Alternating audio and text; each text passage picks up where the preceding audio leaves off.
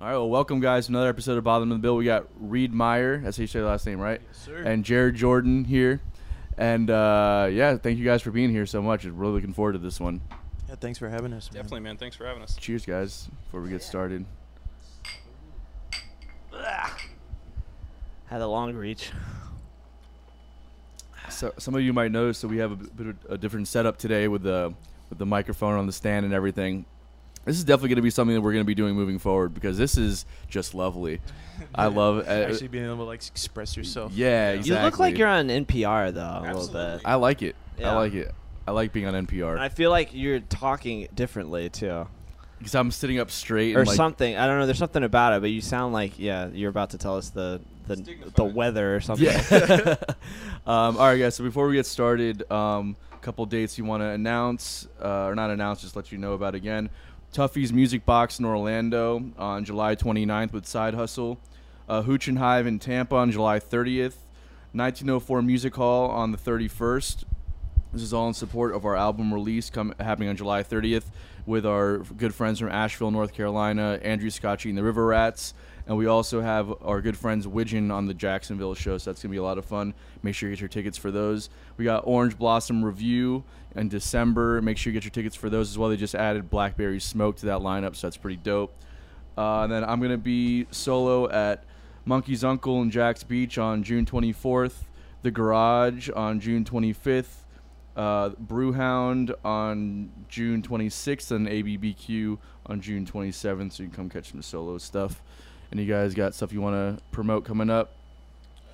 Uh, we uh, we actually as a production team we uh, we're working with this artist from Guam, uh, where I'm originally from, uh, and he's got a single releasing Friday, uh, with the music video and everything. It's called Clickbait.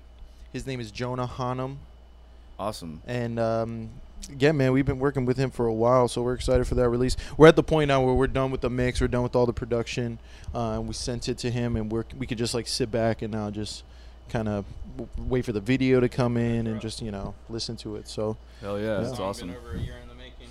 yeah, yeah, it's been it's been a while. It's been a lot of sessions. A lot of hands have touched the song, um, and and it, it came out cool. It's like it's got like an '80s hip hop um, mix to it, and he's he's you know he's he's like a originally he he sang island music, reggae music. Um, and with us, he's kind of ventured off a little bit more into hip hop and R and B.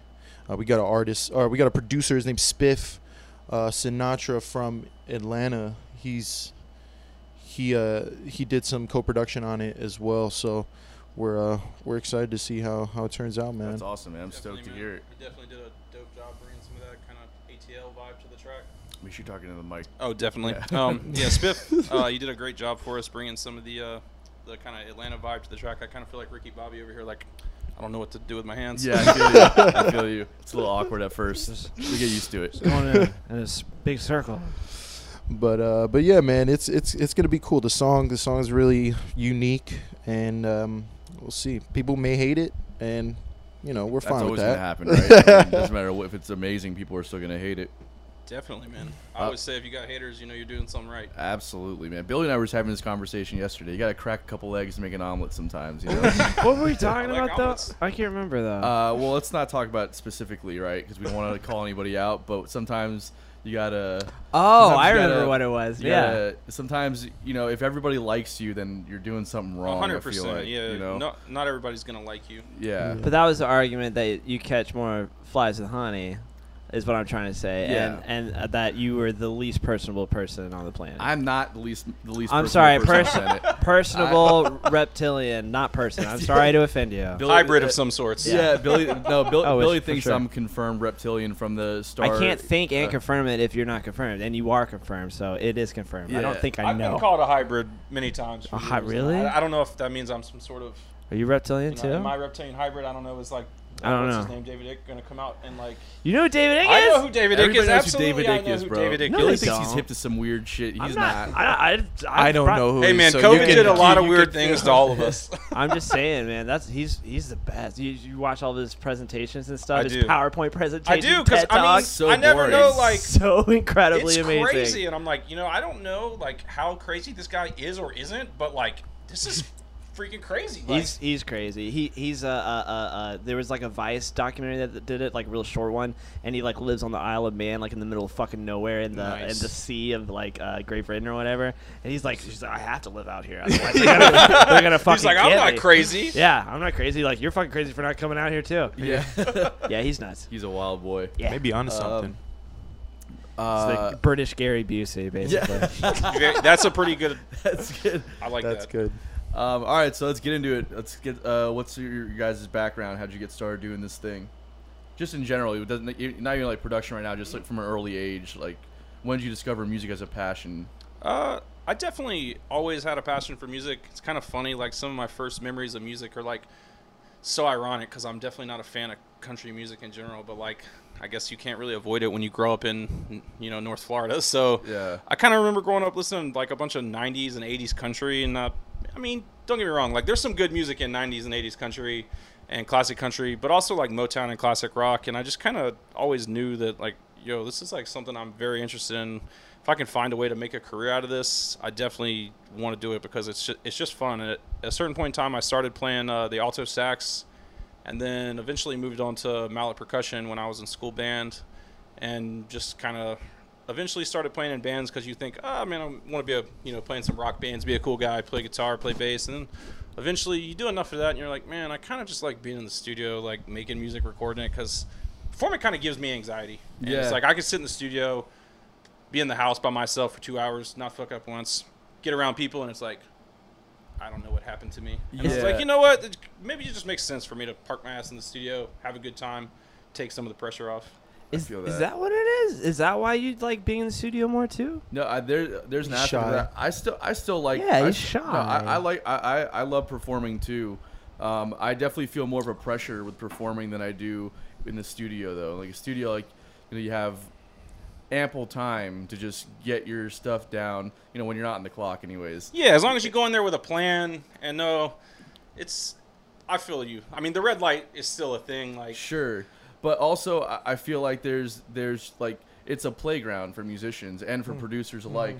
It's you go in there and you have every everything at your fingertips. You know, it's like every possibility. It's like, well, I'm hearing this idea, so we can make that happen. You know, the, right. the- I love that that aspect of the studio. You know, yeah, whereas live, you just kind of got to work with what you got. exactly, exactly. And a lot of times, you know, we we start with just a blank session and just lay something down and then like you said, man, it's like a playground. You can you can do whatever cuz you can you can go for one idea for 10 minutes and if it doesn't really work, you just move on. You open up Right. a new blank session, Right. you know. And there's no pressure to really get it right. Now you want to get it right obviously, but um, to circle back on what Jerry was saying, without that pressure of like getting it right in this moment, you know, it's a different it's a different beast. Like there are pressures within the studio, uh, you know, especially if people are paying for studio time. Yeah, if you're paying for studio time, like every minute Yeah, matters. you got to be efficient for sure. Um, Totally. But as far as just when you're in the studio for yourself and you're kind of just making music and you're just using it as that creative release, it, it is nice to not have that. You need to do this right now. You know, Right. when you're playing a specific song. Right. Um, Well, what's your background, Reed? Where'd you? Uh, so you, you you grew up in Guam. Yeah, so I was born and raised on the island of Guam, man. Um, I was there until I was 19 years old. Uh, growing up, my my dad was a big, he was big into sports, and I am too. Like I love sports. Sports were a big part of my life growing up. Um, and that was probably the main thing I was doing. But this dude will dunk on you. really? He'll basketball be he'll be modest, man. bit. I play basketball too, and this man beat me. I was out of shape. Dude beat me eleven to two. Yeah. That does not happen to me. Yeah. I low key, I gave up, and I was up two to one. At that point in time, I was like, he is going to smash me. Oh my God. He's Billy, being uh, modest. Billy, Billy likes to play basketball too. I, I love basketball. I'm from Kentucky, Lexington, Kentucky. oh yeah, nice. So I'm a huge uh, Wildcats fan and watched college basketball and pro ball and everything like that, and went to basketball camp every year, and then never made Yeah. a team because I'm short and chubby. I mean, it's all about the love. It's all about the pulling love. That's for all in that the really NBA this matters. huh? Who you pulling for in the NBA? Yeah, I I love. Uh, I don't really have a team because like I just I'm a Kentucky fan, so I just like watching my Kentucky players crush it. So Jamal Murray and the Nuggets Yeah. for sure. Like I want them to go far. Yeah, They've and, been uh, pretty. Julius Randle was from Devin Kentucky, right? Mhm, Devin that's right. Booker. Yeah, Devin Devin Booker too. He's You killing can it. just keep on going. I think that's like Damn, 25. Devin Booker. That's crazy. Rajon Rondo's in there. Anthony Davis, of course. I mean, John Wall. Go move it to another city. You want to keep talking about basketball? I or What's mean, up? yeah, let's change the That's, topic. that's one where they score the touchdowns. Yeah. Yeah. Tiger Yeah. Woods is probably the goat. There The you goat go. of basketball, Yeah. yes, Yeah. Tiger Woods. Yeah, sounds about right. You talked about uh, crack, uh, breaking some legs. You know, you Yeah. gotta you gotta break some legs. oh my god, too, Too soon, soon? bro. Too soon. Sorry, sorry, No, but, Tiger. um, That's what this podcast is all about. But honestly, I've been I've been too busy to watch any sports. Isn't that fucking crazy? Yeah. I and in fact, like I have this uh, whole projector and TV and all this stuff that I pay for for sports channels and everything like that. I haven't turned on this TV in over a week, at Wow. least. that means you're probably being more productive. I'm being I am. I'm being productive. That's probably a good thing. But yeah, and I love I love sports just as much as the next person. Not he he doesn't like it, but don't care uh, about he just doesn't care about it. But it's just like I I fucking don't have time. That's like such a huge commitment to follow Yeah. a team. I'll watch a baseball game every now and then. That's about it. So, Um, anyways, yeah. So yeah, so I'm I'm from Guam, and and growing up, you know, sports was a big part, but music was always there because my dad, um, you know, who exposed me to pretty much, you know, at a young age, um, like um, a lot of things that influenced me. Um, he wa he was big into music as well, so that was that was always there. He he pushed me to, you know, learn instruments and. And I always just naturally sang just because I enjoyed doing it. You know, if I was in a car with somebody, you know, growing up, or if I was in, you know, obviously in the shower, or just sing along to my favorite songs. And um, naturally, through singing and, and developing that skill, uh, I found my way uh, into a, you know, relatively small music community uh, on Guam. It's still powerful, man. It's it the, the, the music community on Guam is, is, is a really powerful thing. There's really uh, talented people, but you know it's a small island, so the community itself is rather small. Probably hard to get off Um, to tour and stuff like that. Yeah, there's. I mean, there's no that. touring at all, really. Yeah. I mean, you could do gigs here and there, um, and that's what I did in in high school. There was like, I'm not saying I did gigs, but there was like a weekly thing where my dad would pay, uh, would would pay me, and I would just. He worked a deal with this one tavern to just let me sing on Monday nights, uh, for a couple hours, and then give me a meal. Uh, so I did that for a few years. Um, Were you playing an instrument as well, or you just singing? just singing the backing tracks and stuff. Like I sang like jazz, like like crooner stuff, you know. so I would cool. have backing tracks of like full bands, uh, a lot of like Michael Bublé stuff, because uh, that's kind of what got me into that. It's not easy stuff to sing. Yeah, it's not like there's a certain aesthetic you got to do, you know, and it's a little different from how I normally sing, but you know, it's fun. I mean, it's pretty, it's it's fun. But so then through that, I got into uh, what what my what my fiance likes to tease me as uh, she calls it a boy band, but uh, it was just like a little trio me and my buddies in high school had. Um, that was when I was about 16, and then naturally we went into the studio with uh, with a guy that was in a band there, a pretty big reggae band. He liked the song we did with him at his studio enough, and he was dating my buddy's uh, aunt at the time. He gave us a bunch of studio gear, Oh, and. I kind of just took it upon myself to kind of learn how to navigate it, so we didn't really have to go to the studio. We just like chilled, and when we were chilling, which we did a lot, we just made music. So. Um, through that, I, I just learned Pro Tools and I learned how to use, you know, just get a feel for how to have an idea and get it recorded. Um, and then, yeah, I mean, I went and played college ball for uh, for a year at a D three school, and I just kind of lucked out. There was a, a pretty big studio. It wasn't big. It was kind of big in the Christian world, but there was an engineer who was like a country engineer who was there every now and then, and I uh, I was able to work it so that I, I actually got an internship there and used that as a credit, um, and I learned you know through that I learned even more, and then I was I said you know what, I can only get so far with basketball. I feel because I'm not playing D1. You know, I'm not really Yeah. pursuing it. It's just Division three, and I was like, you know, I What could go. What school did you play for?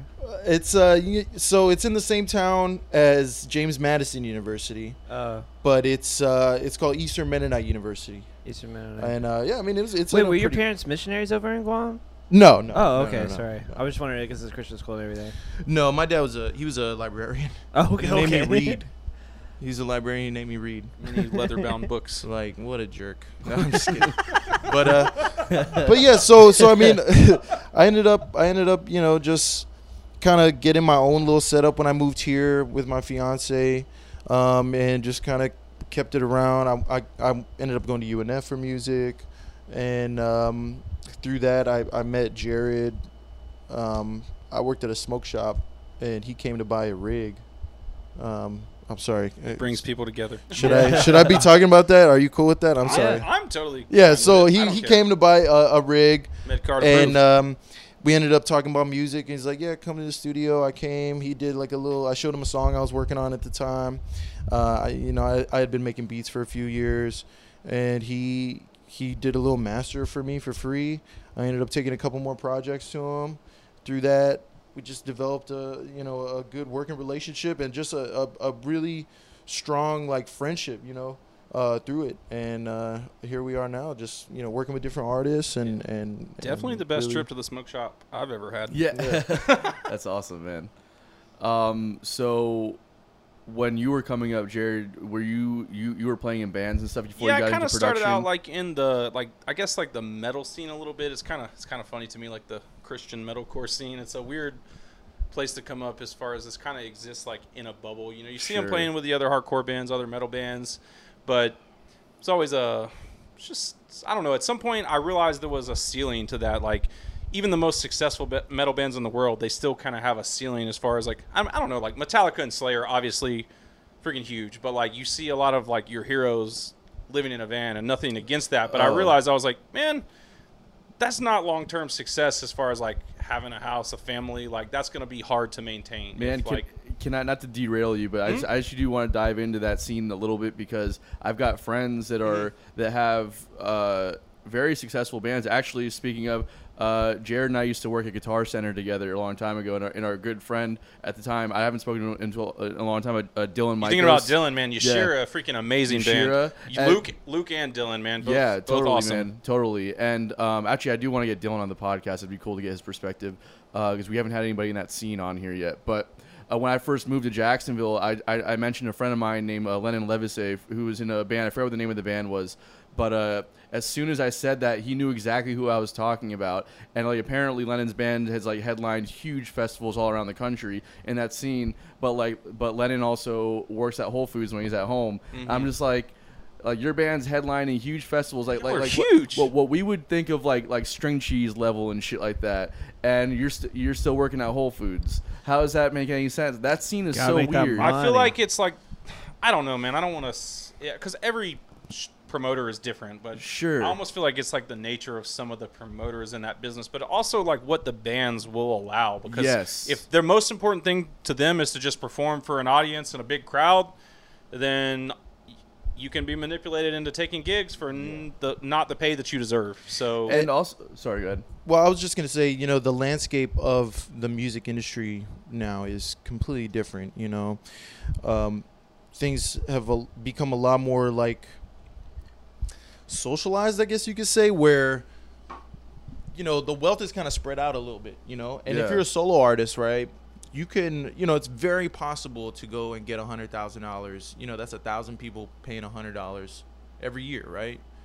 So that's it's it's it's it's it's possible to go do that now as a independent solo artist. But if you're a band that it, let's say you got five members, you know, you can still go out and get that hundred thousand, but you know, that's what twenty thousand to each of you. So like that's that's a nice chunk of change, and you're you're you're doing what you love, but you still got to go get a side you know a side job. You well, know, yeah, but to uh, kind of bring bring that back to a living wage. You know. Totally, totally. But what happens more specifically in in the hardcore and metal scene is that the there is something that where there the promoters take uh, there's a lot of pay to play mentality. You know, hundred percent. promoters. It's in the hip hop scene too, oh, hip hop big Yeah. time. Oh, even even worse in the hip hop scene than it is in the, in the hardcore Oh, scene. I yeah. feel like.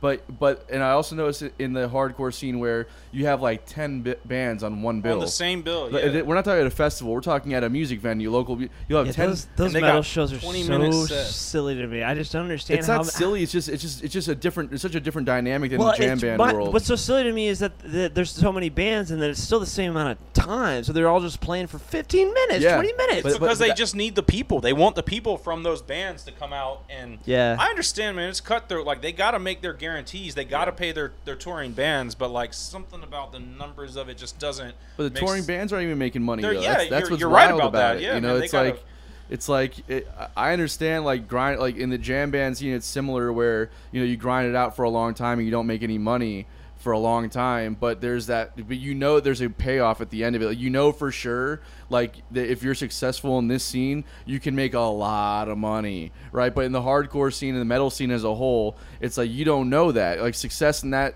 in that scene looks different It looks a lot. you know and that's Right. uh it's just it's just a wild concept to me It's crazy because they can have more visibility, be super popular, but I just don't see them being.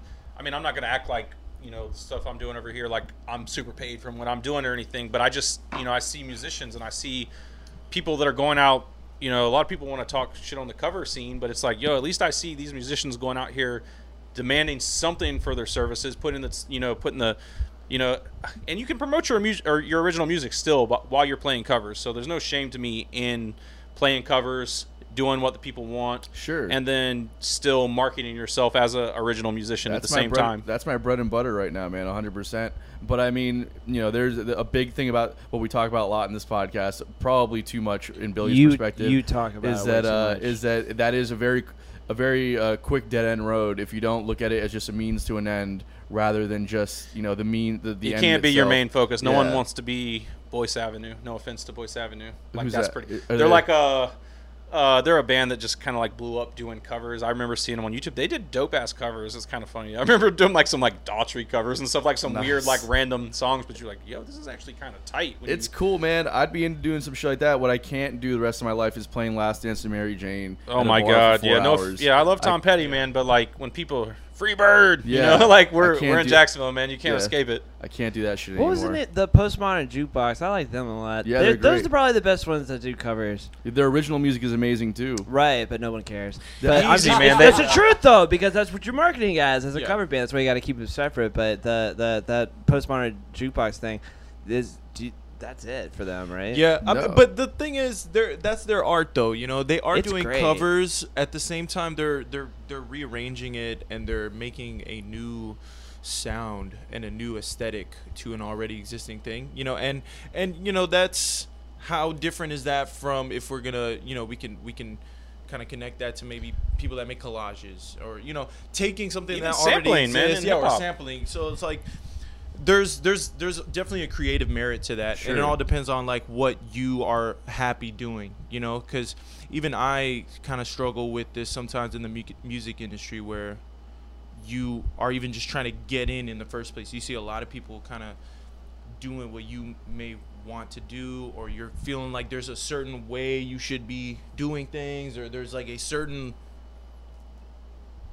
life to live as a as a um, musician or artist but really it's just about expressing yourself and being happy with what you're doing in the first place you know yeah, definitely. totally. Like and being not pursuing moment. like what you think you you should be doing to gain the result you think you want but rather just expressing yourself and and and getting that creative release out doing it genuinely and and being okay with what happens you know yeah, totally. Yeah, blaze your own trail on that shit. For Did, sure. Yeah. Have you ever watched uh, uh, Snoop Dogg's podcast that he has? No. It's called Double G News. I think is what it is. I what can't it's believe. I've never seen it. Oh, it's, it was. It's on. It's on video all the time. Bill Burr's on it all the time. They're like best Oh, friends. for But, real? but yeah, it's really great. But uh, today, uh, or not today, but it was like a callback. Uh, Fifty Cent was on there, and Fifty Cent had the best thing in the world to say. He said, uh, uh, "Don't don't try to be like anybody else. Be like you, because nobody can."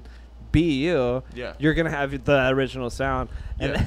and then Snoop Dogg was just like, "Yeah, I know. They were trying to get me to do the like the triplet thing uh, and start rapping like that way, like Future and everybody like that." And they're Yeah. just like, "I'm not Snoop Dogg. I'm not fucking doing that." Yeah. Yeah, it makes no like, sense.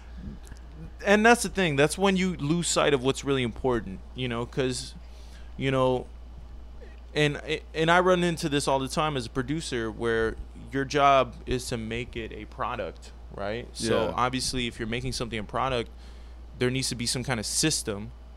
But at the same time, how do you stay true to that creative process where you're not putting any binds on that creative release from the artist or from yourself? Right. you know so how do you that finding that balance is important and it's really just about being comfortable with, with yourself and what you like and what you think is sounds good and just maximizing on that and being creative in how you express that Totally. you know and not doing it necessarily how those influences you might have had right like let's say for me right frank uh, frank sinatra is like a big influence on just my overall sound Oh, yeah. um, and and just the music the big band crooner music right and so now as a producer i'm not going to go out and i'm not going to try and make big band music but at the same time there are elements of big band that i really appreciate and that make me like it in the first place. So you got to get down to really what is what is it about those elements that you like right? And and how can you now apply it to what would be relevant you know nowadays? Because it, you know if you're just trying to do what other people do then you know you're not really going to progress the the art as a whole Yeah, you and, know? and, and and I think the inauth- the, the inauthenticity kind of translates as well. You know, people as listeners, I think you owe them the originality that you can bring to the table Right. because they're not fools. Like, they, Yeah. you, you you do a show or you you release music and they hear it and they feel like it's not real. They pick up on that and they don't re- they don't you know they don't reward you with with their with their you know Yeah. their commitment to you. You know, 100%. so. But um, I do want to get into the production stuff in a minute, but I, I, I but Jared, uh, so you were you were playing in hardcore bands and stuff. So continue on that. Uh, so kind of eventually, you know, once I realized there was just kind of like a, a cap on where I saw the hardcore scene, I, you know, the genius that is I was like, let's play pop punk now. That's a big thing here in Jacksonville. yeah, it- it's a super big thing in Jacksonville, and I still love pop punk, man. No, don't get me wrong. Like, there's some bands that I really love. Like, I love Newfound Glory, like Story So Far. I mean, that's kind of a more recent band. I mean, I feel like, I mean, I'm almost 32 now, so I mean, that band's been around for a while now too. So, Yeah. like, when I list some of these bands, I'm like, man, they've been around for years still. Yeah, but Newfound Glory came out when, when we were like in middle school because I'm almost 32 Yeah. also. Yeah.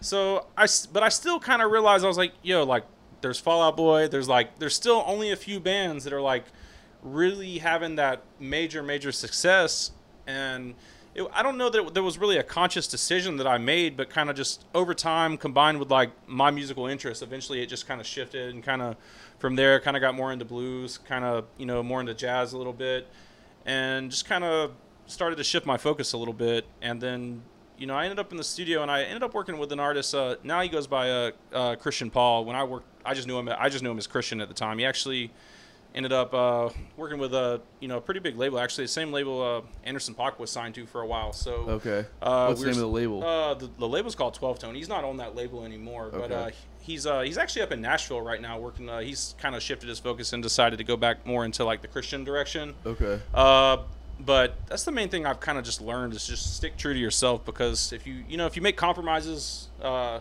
with who you are or what you you know what you're comfortable with just to try to you know make it it's not going to work out for you man. You just got to be who you are. Totally. and so you know I've, you know kind of coming close and having you know coming close to having some some big moments and then see putting everything into kind of one basket you just kind of see like that's a flawed mindset. You cannot put all your eggs into one basket. Right. you have to you know you just have to be put the work in every day and also give everybody equal opportunity man. Like you can see like obviously when you see people who have talent you know they're to put you onto you know a stage a showcase but I've been just like really pleasantly surprised with over the years going out, seeing people perform, and then bringing them back to my studio, and then just you know being amazed, frankly, by what they bring to me, or like you know it may be kind of obscure in a way, but like you never know how that's going to come back around, and that's one of the main things I've seen is just never trying to make your mind up about anything before you go into it. Just go into it with an open mindset. Totally, man. Was uh, our good friend Westbrook um, plays Melody Trucks band. He was on the podcast uh, a few months back, and uh, one of his things is like you know in the first ten years of your music career, just say yes to everything. You know, and just like Totally. don't like, like you're saying, don't put all your eggs in that one basket, especially not right away, and and and be open minded about any, every opportunity that comes at you. You know, that's like I mean, it's just the best learning experience you could possibly have. Hey everyone, just want to take a second to talk to you about one of our favorite music venues, Blue Jay Listening Room. Blue Jay is a space for true music lovers where every ticket is a backstage pass. Silence your cell phones, enjoy a nice glass of wine or craft beer, and be part of an intimate experience unlike anywhere else in Jacksonville. Hear national and local artists sing their original songs and share the stories behind them in a space carefully curated for the premier show going experience. I personally have seen some of my favorite shows here, as well as having played with some of my heroes. Not only is Blue Jay a wonderfully unique experience, it has become a staple in the Florida music scene.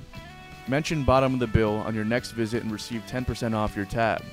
Blue Jay is located at 2457 3rd Street South, Jacksonville Beach, and be sure to check out www.bluejayjacks.com for news, ticketing, and events.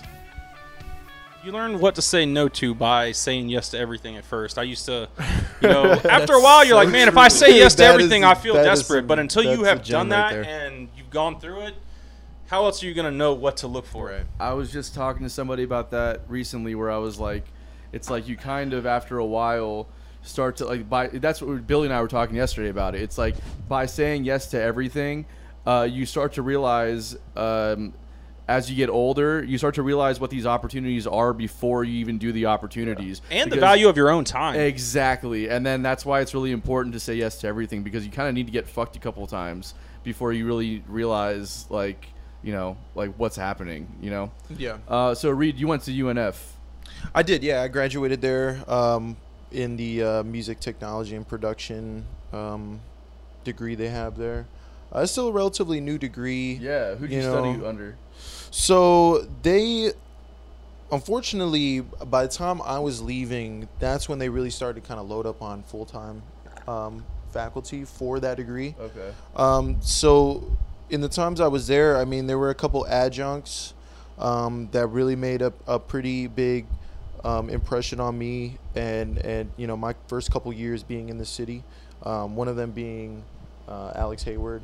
Yeah, he's Uh, awesome. Alex Alex Hayward was a huge, um, you know, he was just a few a big figure in in me being comfortable with being here and being and pursuing things here because, you know, he's just such a down to earth person, and he he has he's literally been through everything as far as, you know, working for the bigger names and then also working for himself, you know, and even venturing off into other, you know, I think he he had a uh, clothing store, you know. Oh, so know like, just as far as being an overall musical entrepreneur, um, you know, he's he's been been a been a big influence and a, and a big, um, I wouldn't say mentor because he kind of had to do it because he was like my teacher, uh, but still him just being super open to giving me the opportunities, no matter how big or small it was, you know, that made a big influence. Uh, You know, a bigger influence than the school as a whole. Sure, You know? sure. Um, now, you know, going there, I, I, I met a lot of great musicians, uh, a lot of relationships that I still, you know, have kept to this day. You know, as far as uh, guys that will get in the studio, um, uh, Elon. Um, oh, he's amazing. yeah, the Elon guitarist. kills it. We get with him uh, pretty much every week, um, and just create. Man, we've made some incredible music together. Um, you know, and a number of other guys. You know, John Medico. John's amazing. Um, you know, just Cyrus. some. Yeah, Cy- Cyrus, Cyrus isn't a great. UNF guy, but I met him through a UNF guy, uh, Liston Gregory. yeah, you listens- know, these So are all like the top. Yeah. Oh, guys, dude. man. Yeah. dude so we'll, we'll you know to this day we get them in the studio and we just create man we've made some amazing stuff you know and and you know on, to be honest most of the stuff i've learned i've learned in jared's studio but the the, the relationships i built through unf um, that's a real valuable part you know That seems to be everybody's takeaway from music school is that it's not so much. I mean, the information obviously is there, um, but you know the information's available to anybody now through the internet and you know hard work or whatever. But like I feel like the relationships you Yeah. know, the doors that, that, that school opens is kind Right. of like the invaluable thing about it. and especially in music technology because there's a lot of things that are pretty obscure and, and abstract as far as get wrapping your mind around it so like you know even just something as basic as as compression right like that took me a while of actually using compressors to figure it out but if i'm in class and the teacher's like this is what's happening like yeah i get that but how does that sound and how does that even matter if you apply it you know Right. so uh, there's a there's so many things that you just like learn through doing that school can't necessarily give Yeah, you. it's kind of like watching your algebra teacher solve the equation on the board, but like you actually have to go home and do your homework or Right, take your right, test. Until right. you until you do it, that's just you know you've just watched. and it. and in our field, like you gotta go do it yourself. You gotta figure out how you can do it yourself, whether it's doing it at home or or or you know, you know, going to studios and actually investing into that experience. You know, it. it it's so important to continue your own personal education because there isn't one thing that's gonna solve everything for you, and you're just gonna miraculously figure it all out. Right. You know, Right. Now I'm not trying to downplay music school because you know my my story's a little different. Um, you know my the way my mind works and the way I just kind of the way I see music is is different than than other people. But it, you know if you're just a musician, no, I'm I'm sorry, I don't mean to say just a musician. I'm just saying if you're a musician going to music school to hone in on you learning the guitar you know or the keys you know like if if that's also your focus like music school is great because it forces you you got to go to class You gotta you got to make that, sure you go to school you got to go to your lessons with your teacher prepared to do whatever they have asked you to do you know so like music school is great for that i'm just saying in my case at least with UNF because the the the the, um, the degree was still young you know i Yeah, still like had to where go they were out in their program at that yeah, time. I still had to go out and kind of be a little bit more active in my own education, um, just uh, you know because of where the school was, uh, and when I was there.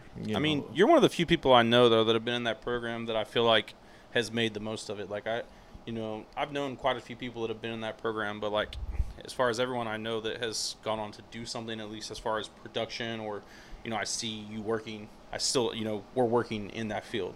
Yeah. Uh, no slight to anybody else, but I know a lot of people that just didn't. I know I, Yeah. they didn't put the work in. Oh yeah. So- well, another person that, that's kind of taken taken not fully dedicated to that, but but is still using a lot of it is Chris Underdahl. Do you know him? yeah, Uh, Chris, I know Chris. Chris Yeah. dude, I've met Chris a guy. time or two over at. Uh, I've, I've seen him playing Probably at Perfect Rack before, and I've Per- seen him. Uh, I want to say over at uh, at Taz's studio. I've seen him Yeah, over yeah. before. He So- actually hit me up about wanting to record some tracks. Yeah, he's a good dude, man. He, he works for my girlfriend Chelsea. They they have a band called uh, Alchematic. Um, but yeah, Chris Chris uh, has he's not he's not you know fully an engineer, right? Or, or but he but he's used that. But he's built a really nice little home setup Yeah. and uses a lot of it for his own personal stuff. So I mean, yeah, but that that's you know there, it's it's funny because even though UNF's uh, tech program might not be up to par with like you know Full Sail or SAE or whatever, Right. it's like there's I, It's I got to start somewhere. yeah, but I also know more people coming out of UNF that did something with those degrees. The people that I know from Full Sail or SAE haven't done like literally like I It's know like you go there for a several- laptop, man. Yeah, I, I know several people there that have gone to both schools that just haven't done shit with their degree. Right. It's almost like, like I heard they count giving- like working at Best Buy as a job in the film industry. I've heard that. Like, Really? Yeah, distinctly. I've heard that that's a thing. Like, I don't want to talk to any I can't trash speak on to Full that, Sail, but I can't speak to that. I have a I know like a long time ago. Apparently, it used to be the place to be. Uh, the main thing that I hear now is the value of the network is really what you get at Full Sail. Now, maybe if you're going for like something like, uh, you know, working on video games, something that's like highly specific like that, maybe it's maybe it's more of a necessity. But I think with music, it's more about what he's speaking to is like the power of the network. Like, you know, I didn't even go to UNF, but through meeting him and you know being just exposed Yeah. to that network of musicians, like Yeah, like there's so many invaluable tool. incredible musicians that come out of UNF that Totally. just like that blow my mind how good they are. You know, like like Liston Gregory uh, again to, just to mention him like I I could watch listen play the keys forever just cuz to him it's like breathing, you know, and these guys these guys really honed in on their craft at UNF, you know, and That's and like you were saying, it. it's like breathing. It's it, Yeah. it is like that for them. Yeah. them. no it's thinking just- involved. Yeah, It's- it's just like, and whatever whatever whatever's coming out is literally just like Right. this beautiful thing. and that's why I, I didn't I don't want to make it seem like I'm saying you know the the program there is isn't you know it's lackluster, but more so you know it's it's like with anything you really gotta you gotta be in you gotta that interest has to be there from within you know Totally. no school or anything is going to hand you know spoon feed you anything you know you need to you need to be actually interested in it and pursue it yourself you May- know maybe it not being at those other levels of Full Sail or like other uh, degrees is like what makes such great uh, people come out of that network because it That is inner motivation. Yeah. yeah. because it literally makes you have to work harder to, to get the information you know and, and, that you gotta go out, out and you gotta meet people and you gotta Exactly. you gotta build these relationships to to be able to learn it and be able to do it. And the people that come out of it actually knowing how to do it they're they're so they're they're a lot more prepared you know and and dealing with people's everything as well. So totally you know, man. That's big part of the industry that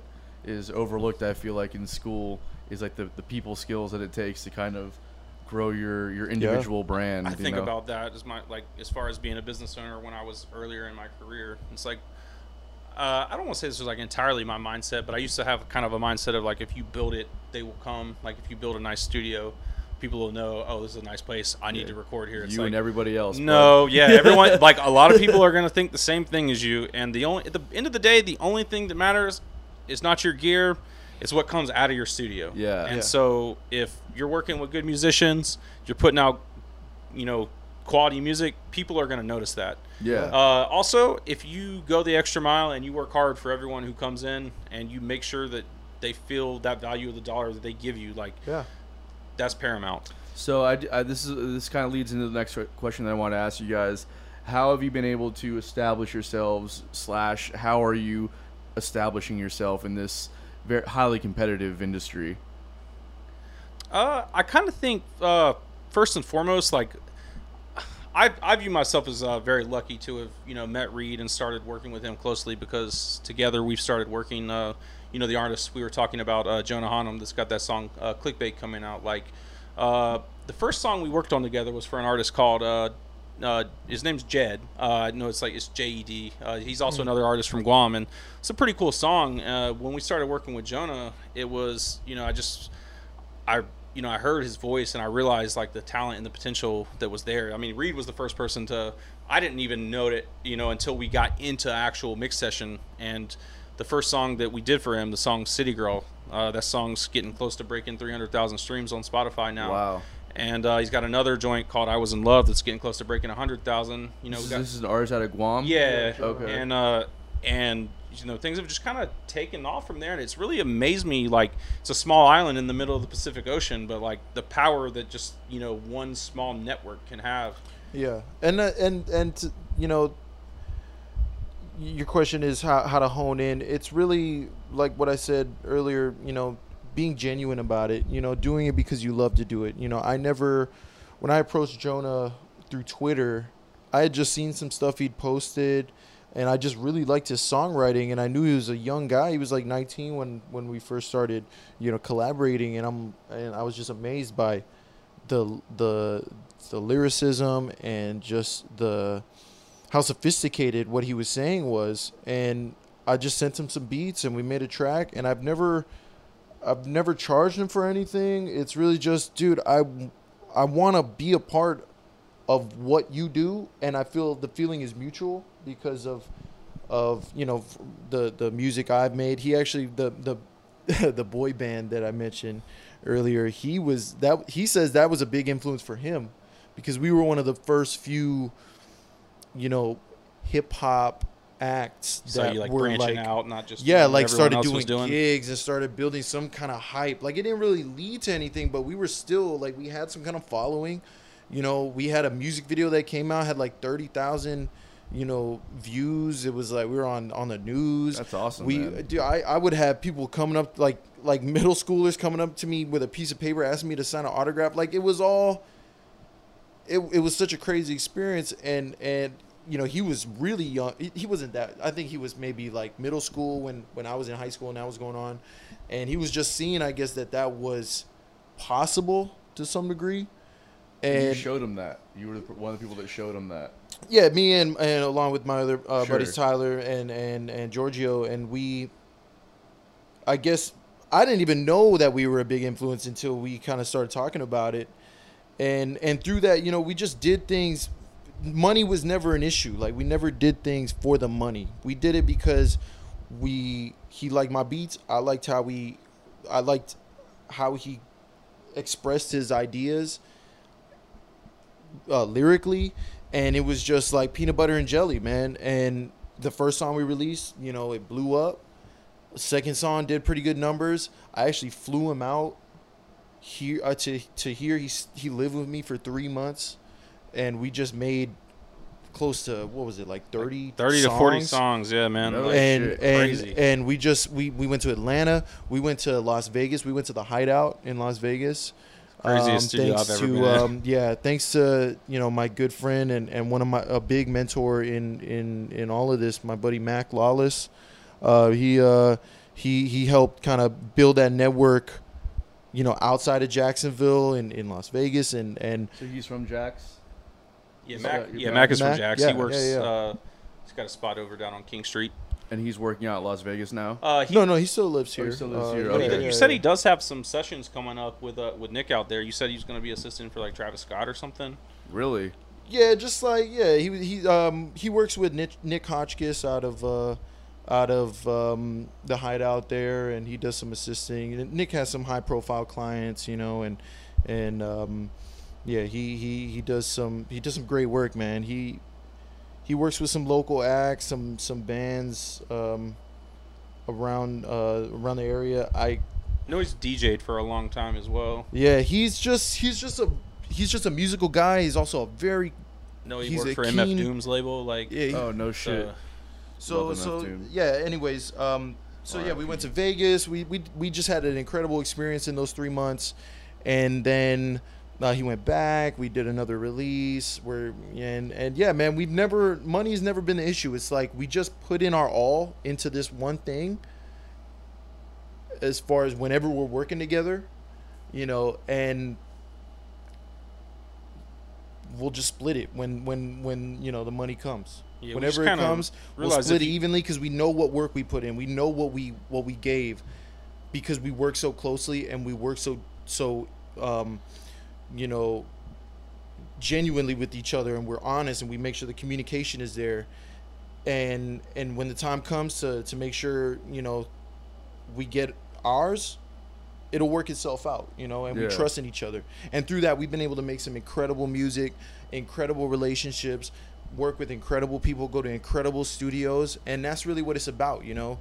Like i'm not going to sit here and say we've we've made incredible like like big amounts of money but the audience we've is had definitely growing. yeah though. people care the the music is good and we can say we've we've had these experiences and and we keep going we're gonna have more experiences to come and that's to me that's all that matters and and, and i could be okay with that I think my know? number one yeah. takeaway is pretty much that kind of with it's almost like streaming has just I mean streaming has definitely changed the game.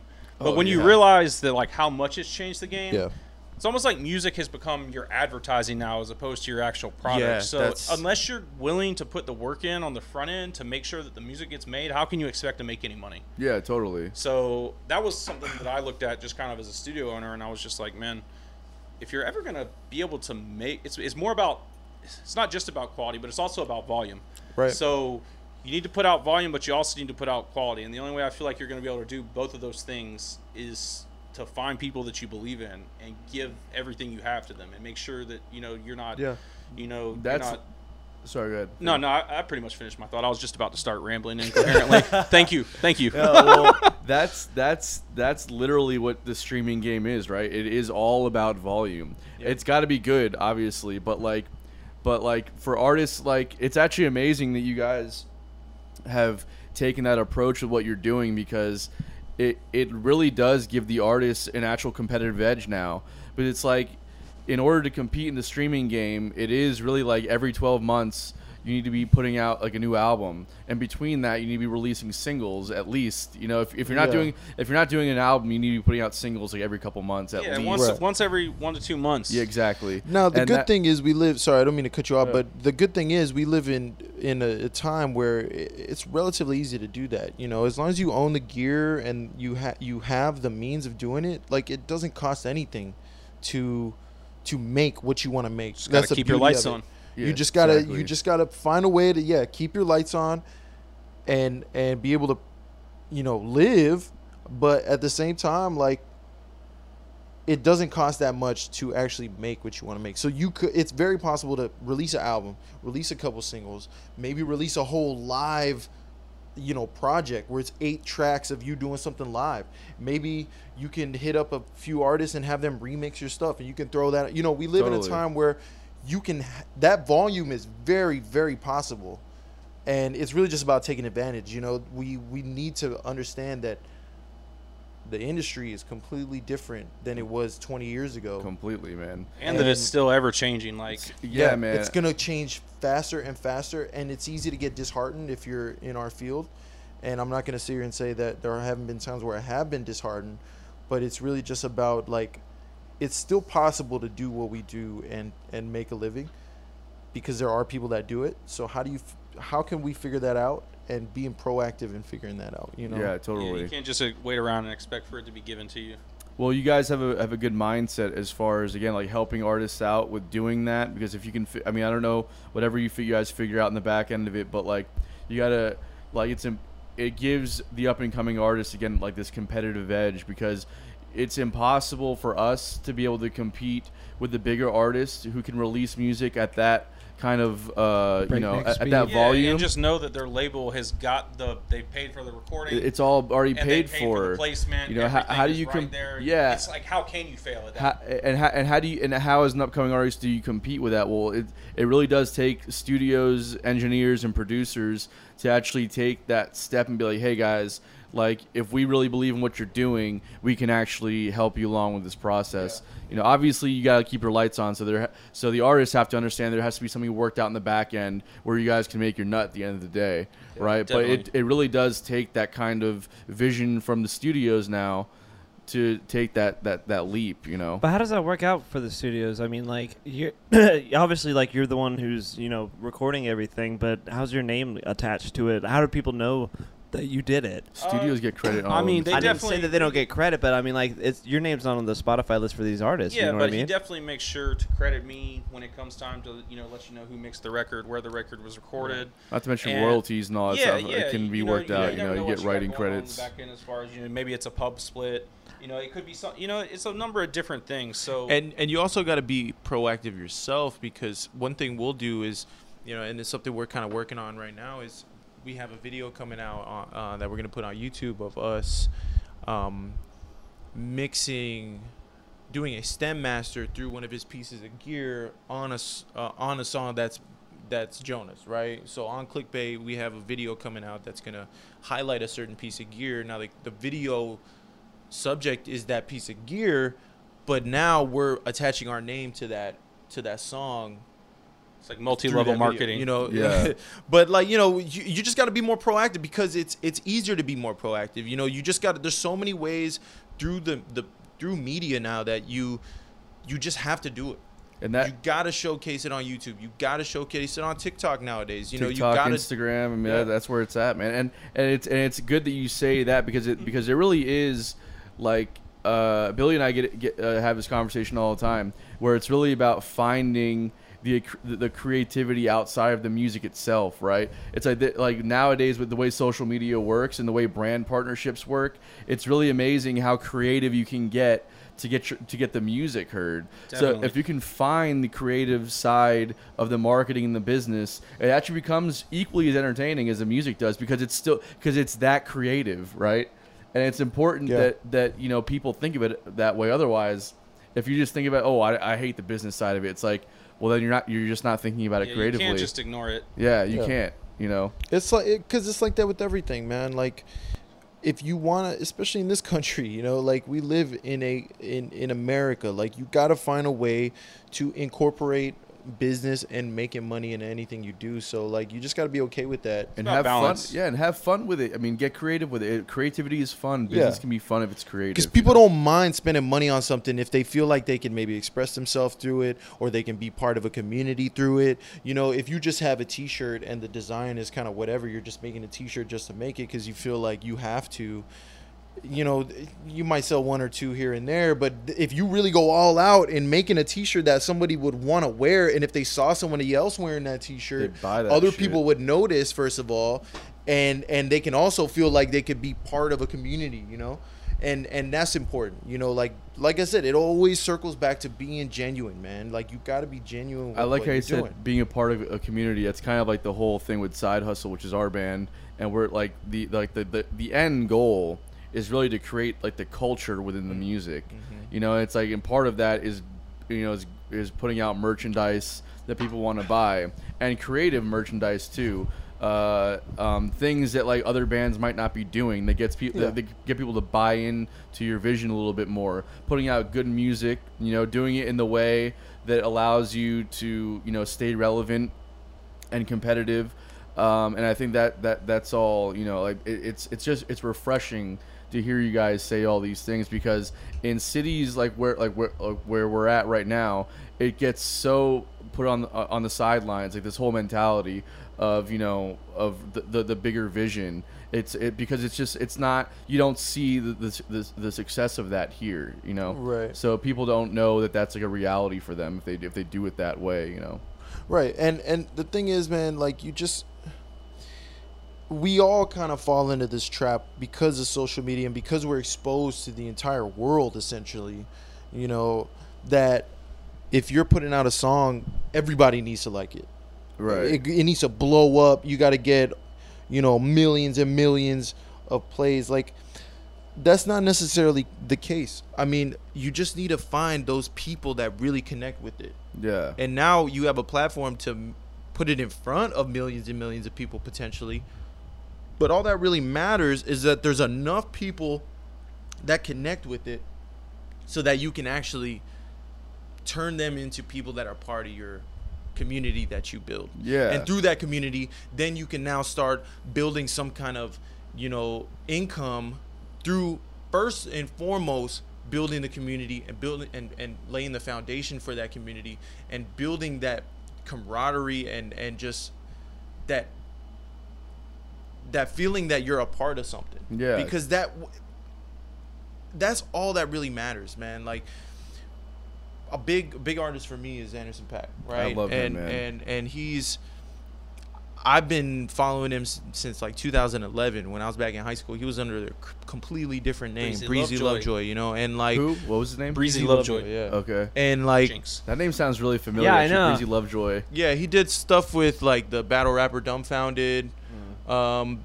like a lot of YouTube stuff. Okay. Um, but but the thing is, for me, what made me really enjoy his music is the fact that it was so different from what was coming out, yeah. but still cool, still hip. Definitely and still relatable. Like Yeah, it's like still James relatable. Brown meets Andre 3000. Yeah, like it's Yes, it's man, so was just it's so that, dope, actually. and and what made me so passionate for him as an artist was the fact that he always stayed true to that.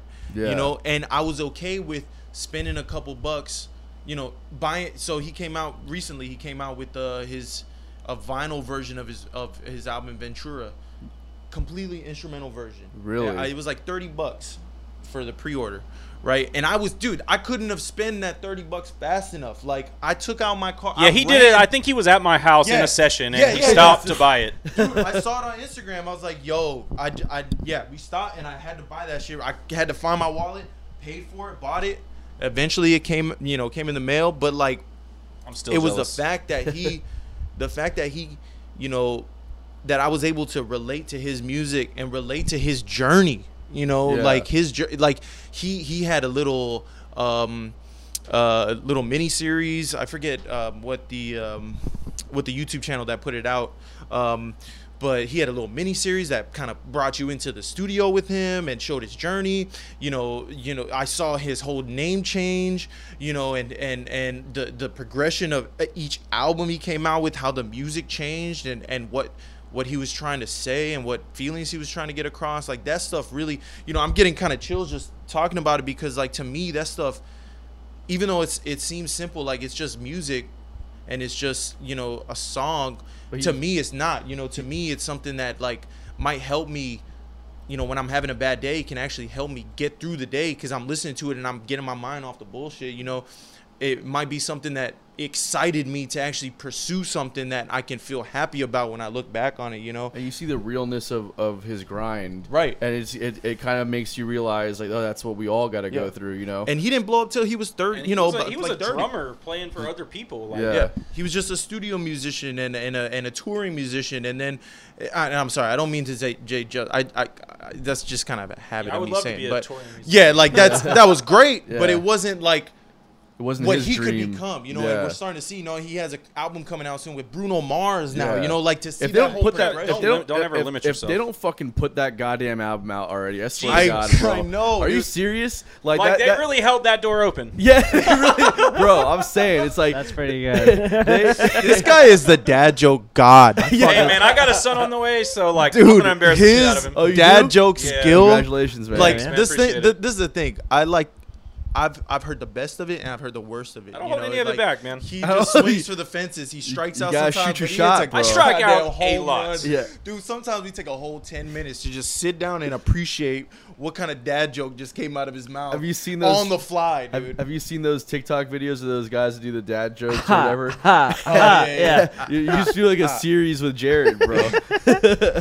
but I'm um, just gonna get on that and just totally bomb. yeah, Yeah. You'll probably bomb a couple times. That's you gotta do it though. but you know eh, going back to what we were saying like what's important is is that journey what's important is the fact that you're doing it because like that's all you want to do you know that's all you you f- you're doing it because you are compelled to do it you know? And and that's one thing i try to get across to artists especially in the in the beginning is like don't worry about the numbers. Like let's just create put it Detach out. from the result you a gotta, little bit. yeah like don't don't worry about the numbers. Like it, you are gonna worry about the numbers. Like you can't but you at least gotta have that ear just reminding you you know? Yeah. because you know w- w- when it comes down to it what all that really matters is the fact that you're making the music in the first place. And and circling back to sports like one thing my dad always instilled is it doesn't matter it doesn't matter like what level you play at or whatever. Like what matters when you love the sport what matters is you're playing. It matters that you're on the court you're on the field whatever you're just playing the sport Giving it everything you got. yeah that's all that really matters. And i've i've taken that to everything i do and, you know including music like all that matters is that hey dude we're sitting here we're well fed we're we're we're alive and we're enjoying our we're enjoying ourselves in the studio. You know whatever comes out of that. And also just kind of seeing like the joy it brings other people. Like Right. something special about helping an artist you know see their vision come to mm-hmm. light exactly you know maybe even better than what they had envisioned or something totally different and just kind of seeing it touch a lot of people's lives not just the artist but uh you know i never expected to you know have you know one or two songs just completely i feel like uh, change the way a lot of people you know look at what it is uh, you know that you're doing like that's why I think the main value of just being in the moment and whatever it is that you're doing at that given time, you just make sure that you're always giving it 100% of your focus and effort because you never know uh, what that's going to turn into. That's right. That's why when Billy uh, gets gets all uh, antsy about about the budget when we're in the studio and I'm taking Yeah. five hours on a guitar solo. you uh, gotta have somebody reeling you back just a little bit. Though. Yeah. Yeah. Somebody with a fucking level head be like, "Hey, bud, the fucking meter's ticking, and we are yeah. in the that shit. red." That shit Yeah, yeah. goes. that shit goes way. Like, I, I'm He the one give a fuck. That, that has that has the all reason the, the no fucking login clocks stuff in a to the bank account. I'm the one that handles all the budgeting. Billy doesn't even know what's in the bank account half the time, and then and we're Yeah. we're in the studio, and I'm the one that's not worried about it. I'm the one that's in there like. 12 hours, 14 hours doesn't fucking matter. If we're in it, we're fucking in it. Billy's like, uh, bud, it's Yeah. uh we got to make the most out of ticking, this 12 hours Yeah. Yeah, we got two more songs to cut. Yeah, exactly. yeah no and and that's important that's why also we're so willing to work as a team because you need that there's been there's been times in the studio Yeah. where Especially if you're a perfectionist, man. Like, Oh yeah, that's the worst thing in the fucking world. the fit with uh, perfectionists. I'm like, I'm not trying to say like obviously make the best thing that you can Yeah, make, no, but for yeah. fuck's sakes, like you're shaving off like the tiniest little fucking things. This isn't Yeah, if Michelangelo it's the difference making between this- like Yeah. or like it doesn't matter. Like like let's Uh, let's move on. But like No, it you're does, not- it you're not gonna- kinda To matter. me, that, That- shit that's- matters. like- that's the kind of shit that I get. I, I will throwing seeds on I the will- rocks over there. I I will- fucking fucking I will that one. have. I- I will not sleep for the rest of my life. Yeah. over that little fucking thing. Yeah. You know what? I have mean? a theory though. I have a really good theory. Like after after this album that you really put it all in, the second, the next one that you're gonna do, you're gonna be a little bit more relaxed, and it's just gonna keep on going more and more downhill. Until the albums not just not like the quality of the music, but your your uh, inability to uh, let go and be like, it's not perfect yet. We have to change it. We have to change it. We have to change it. I have a I have a really good feeling that's what's gonna happen. Maybe, maybe it could be just like a you know like uh, two different like extremes. You could be super uptight right now about getting it perfect, and Oh, then yeah. maybe a few albums down the Oh, line no. or a few tracks down the line, you're like, man, fuck, I don't give a shit, man. It's gonna Like, be the release fucking it. It's imperfect. That's what makes it perfect. peeing But maybe it was a little more emotion or character comes out of it in the Yeah. end. So Yeah, I mean, I was I was definitely a little bit more lax on this one than I was in the first one. I disagree. Can I disagree. take Can I take a time real quick? yeah, Yeah, whatever you want. May I use? Oh, yeah, yeah. Oh, yeah, go, yeah. Well, fir- we keep we keep it rolling, bro. So do your thing. We we, we keep Especially when we got two guests, we could just Yeah. cone on that. But I will say, uh, uh, I disagree with you. You were way more. Uh, You think uh, so? Uh, what's the word? Perfectionisty, if that's a word. Well, Uh, on the second one than you were on the first one. well we had seven songs. There were none of them under six and a half minutes long, and the longest one at nine and a half minutes long. So yeah, there was a little bit of perfectionism Yeah. going into that. Um, but no, I, I'm actually curious. Um, so. For, the video that you guys just, the, at least a commercial, not commercial, but like yeah, the IGTV video I- I, just put out. That was great with Miles. Yeah. Yeah, man, Miles is. I think he's definitely one of the. He's a like, genius. He's, a genius, man. One of the best video editors. Fit, you uh, talking shoot about? like Miles, who did the as far greenhouse as camera video. work, man. He, Oh, yeah, he yeah, yeah, kills sorry. it. Not only that, but like he's just smart on so many different levels. He's one of the few people I can go hang out with and be like, dude, you are making me feel stupid right now. Yeah. Like it's very rare that I come across a person that I can feel like is on not only my level but like above. But uh, at least in certain areas, you know, like I'm sure I could, you know, I could talk about recording all day and like make someone else's head swim, but like, I don't know, man, the dude's over there going crazy with his 3D printer, and I'm like, dude, this is freaking nuts. Like, I just love to see people that like are- are doing some kind of art, but also Yeah, man. they have another passion outside of their art that you know, or it could be another art form, but it's you know, it's different than what they're making their bread doing. Totally, man. That's why I, I, I discovered uh, last year,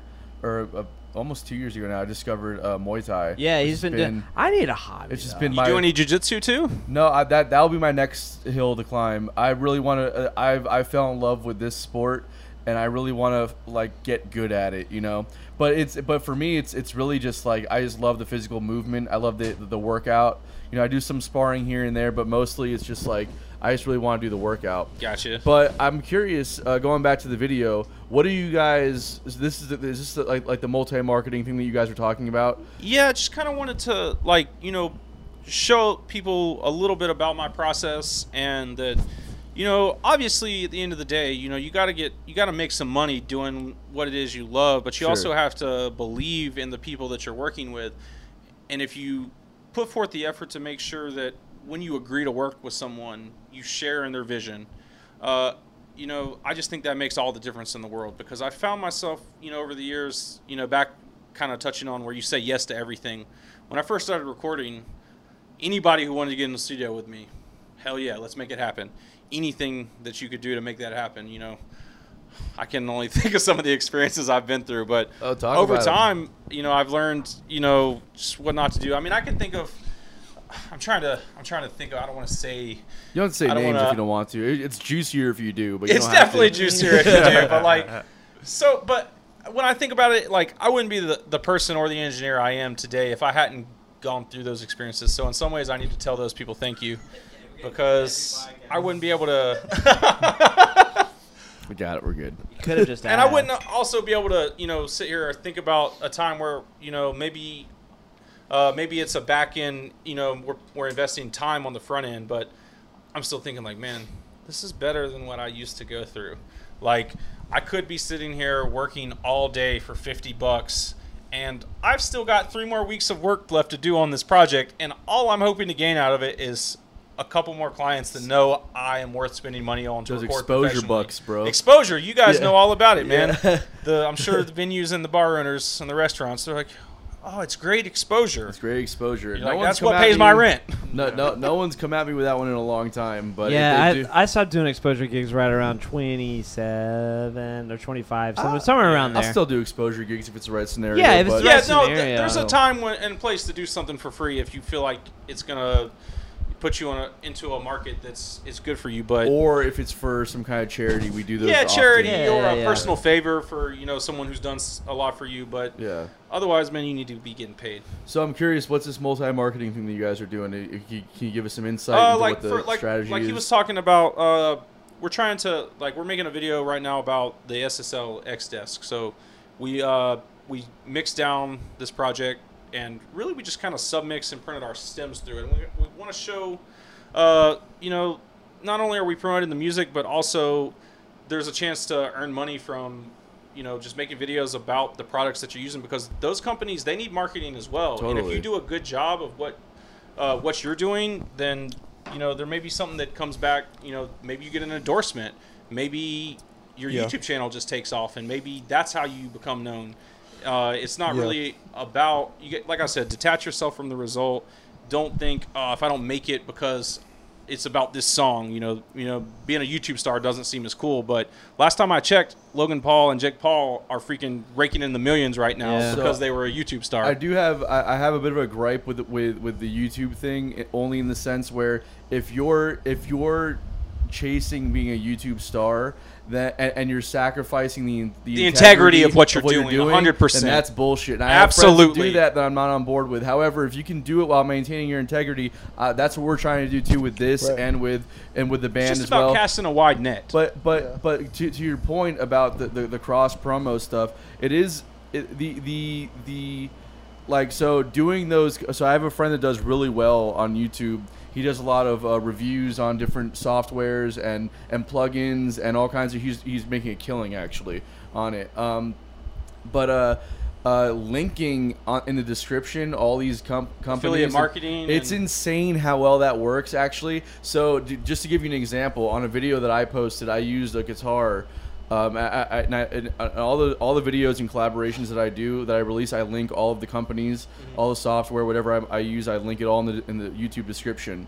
So I uh, I linked uh, the the guitar company that I uh, for an acoustic guitar, but I labeled the the guitar incorrectly, right? Like, like I, so I, later, a couple days later, I go on Google, I type in the model guitar to see what the, what the value is, right? And the first thing that pops up is my YouTube link. wow I was like, because I labeled it incorrectly. It's literally the only thing on the internet that's labeled with that thing, right? and it's popping up for it's it. popping up for it. I was like, that's fucking the power of the internet. How that how well that works. And and what's interesting is the the specific video we're working on. You know, obviously it matters that the the quality is nice and you want to be able to present it well. But you know, like you said, like there aren't too many videos on YouTube, for example, that highlight the X desk. Real world Now, examples of it you There know? aren't too many people that are going to be YouTubing or Googling X desk. What what's X Desk? Yeah, that's what I was about to So say it's too. essentially like a large, the same guts that are inside of a large format SSL console. Okay. But it doesn't have the preamps. It doesn't have like you know the gates, compressors, or anything like that. But it's really just a line mixer with a center section. It's got monitor outputs. You could use it a monitor controller. I personally use the Dangerous because I, I need a few more speaker outputs. But it allows you to you know have an analog mix down. Uh, now the, your channel count may be somewhat limited because you're kind of limited to like 16 channels that you can print through there. But that's still it's a pretty you know if you can get 16 I'm channels going through there. B- Billy needs you to dumb it down even more. I just I kind of knew So, we gonna like, have two, so, you know- two sound sound guys like uh, not sound guys I'm sorry uh, recording producers still coming in here So, and you know the it's gonna big- be like this and I'm like fucking you did not just talking- dumb it down for Oh, me sorry. So you know the big, you Not know the even big SSL like What's an consoles, SSL? Uh, solid state logic. It's those big things you see in the the When you go into a expensive huge studios. recording Oh, the studio mi- and you the see a, big huge, a big mixers. mixer, just a big Yeah. mixer. all the faders Yeah, Yes. exactly. All the imagine faders. imagine that hardware, but condensed down without any of the effects or anything, into a into a little thing that could fit on your desk. That's as, about as big Maybe like, about- as maybe three of those mixers you got right Yeah. there, right? But Alright. the thing is, you can send your stems through there. Let's say you get a track. What's a stem for those who don't know? So Oh, stem. okay, um, well, I know. um, what, I know what I, that we is. know what stems are, but Let's say you got somebody don't. playing guitar, like that line of that that whole track that is in the song of that guitar Yeah. is when you when you break it down in a project is going to be um it's going to be its own instrument, right? You have so your drum that stems, your instrument keys. Right. when you Your when you when you then send you export that sound, that audio file out, we call that a stem, Yeah. right? So Just when- basically the groupings, like how how you how do you group your track together? Like maybe you have all your keys and your synths together. Maybe you have all your guitars together. You have your bass, and then all your percussion instruments. So you Right. export all those elements of the track into the X desk. You get the sound that that that X desk gives you when you run sound through it. You get a little bit of glue, you know. Yeah. You know, and then you send it back out from the. X desk Yeah. into your your DAW, your your master whatever, plan. yeah, your either Pro Tools or Logic. You send it back into that, and now it has like a like you said a glue. It has it has taken all those elements and it is now sent it back to you with a different quality that you can now use. It's to all got kinda- kind of a similar uniform characteristic Yeah, to yeah. it. So like Is it maybe we condense mastering down. Well, like it's, if you could also ma- master through it, but like It's like a blend of mixing and mastering. this You mix it and then you you send the stems, you send these groupings together into there, you send them back, and then you master that. So like you retain, so then you have stereo prints, but so like you can save your session. You maintain the flexibility of working in a DAW. Like I personally like mastering the digital process of mastering. I feel like it's a little bit cleaner now. You can maybe pump a little more volume before you get to Yeah. distortion. Now in the analog world, you reach distortion, it's you know it's there. You're just gonna smear your transients, but you can squeeze a little bit more. He's like he said, smear transients. Like I mean, tape machine smear your transients too, but that's a better. I like that smear better. transients are when there's like a significant like a change spike. change in in the sound. Yeah, Like- yeah, yeah. Okay. Like like something way louder. You do or way realize you, it's it's like you're trying to explain the entire like textbook guide uh, guideline of Dungeons and Dragons to No, me in no, one no, no. one sentence. No, I I'm think just you guys trying are to doing a say- great Hey, job. I I do love Lord of the Rings. So yeah, we I could, do. we I love nerd Lord of the Rings too. All I'm trying to say is this is like I, without a doubt, the smartest fucking people that are in the music business are the ones that are in the fucking studio because they're just like, Yeah. what? What are you talking about, Dude, and Engineer shit posting a Yeah. is the best. That's what I meant to say. Sound not- engineer. I couldn't yeah. think of the word earlier. I'm not Sorry. a big I'm not a big gearhead. Not definitely not as much as Jared. Jared's the biggest gearhead I've ever seen, and his I'm slightly embarrassed gear by how much of a lust- gearhead I his am. Like, gear lust is is That's a great band. it name. should be one of the it should be included in the said seven deadly sins because It this really like like to give you an example, he got the X desk right. Yeah, when And we all the- know what that does now. He bought the X, X desk together. I mean, you can you can sound do a full together. he bought the X desk. stems. We know. you can do a full mix down from it, but like I said, I prefer No. the process Well, wait. of doing your master after you print. All right, You just want some continuity. I Yeah, can talk forever. He's bought the no X idea what desk, we're talking and he's about. like, you know what? To really maximize all my gear and all my pl- all the outboard gear I have, I need to get a patch bay.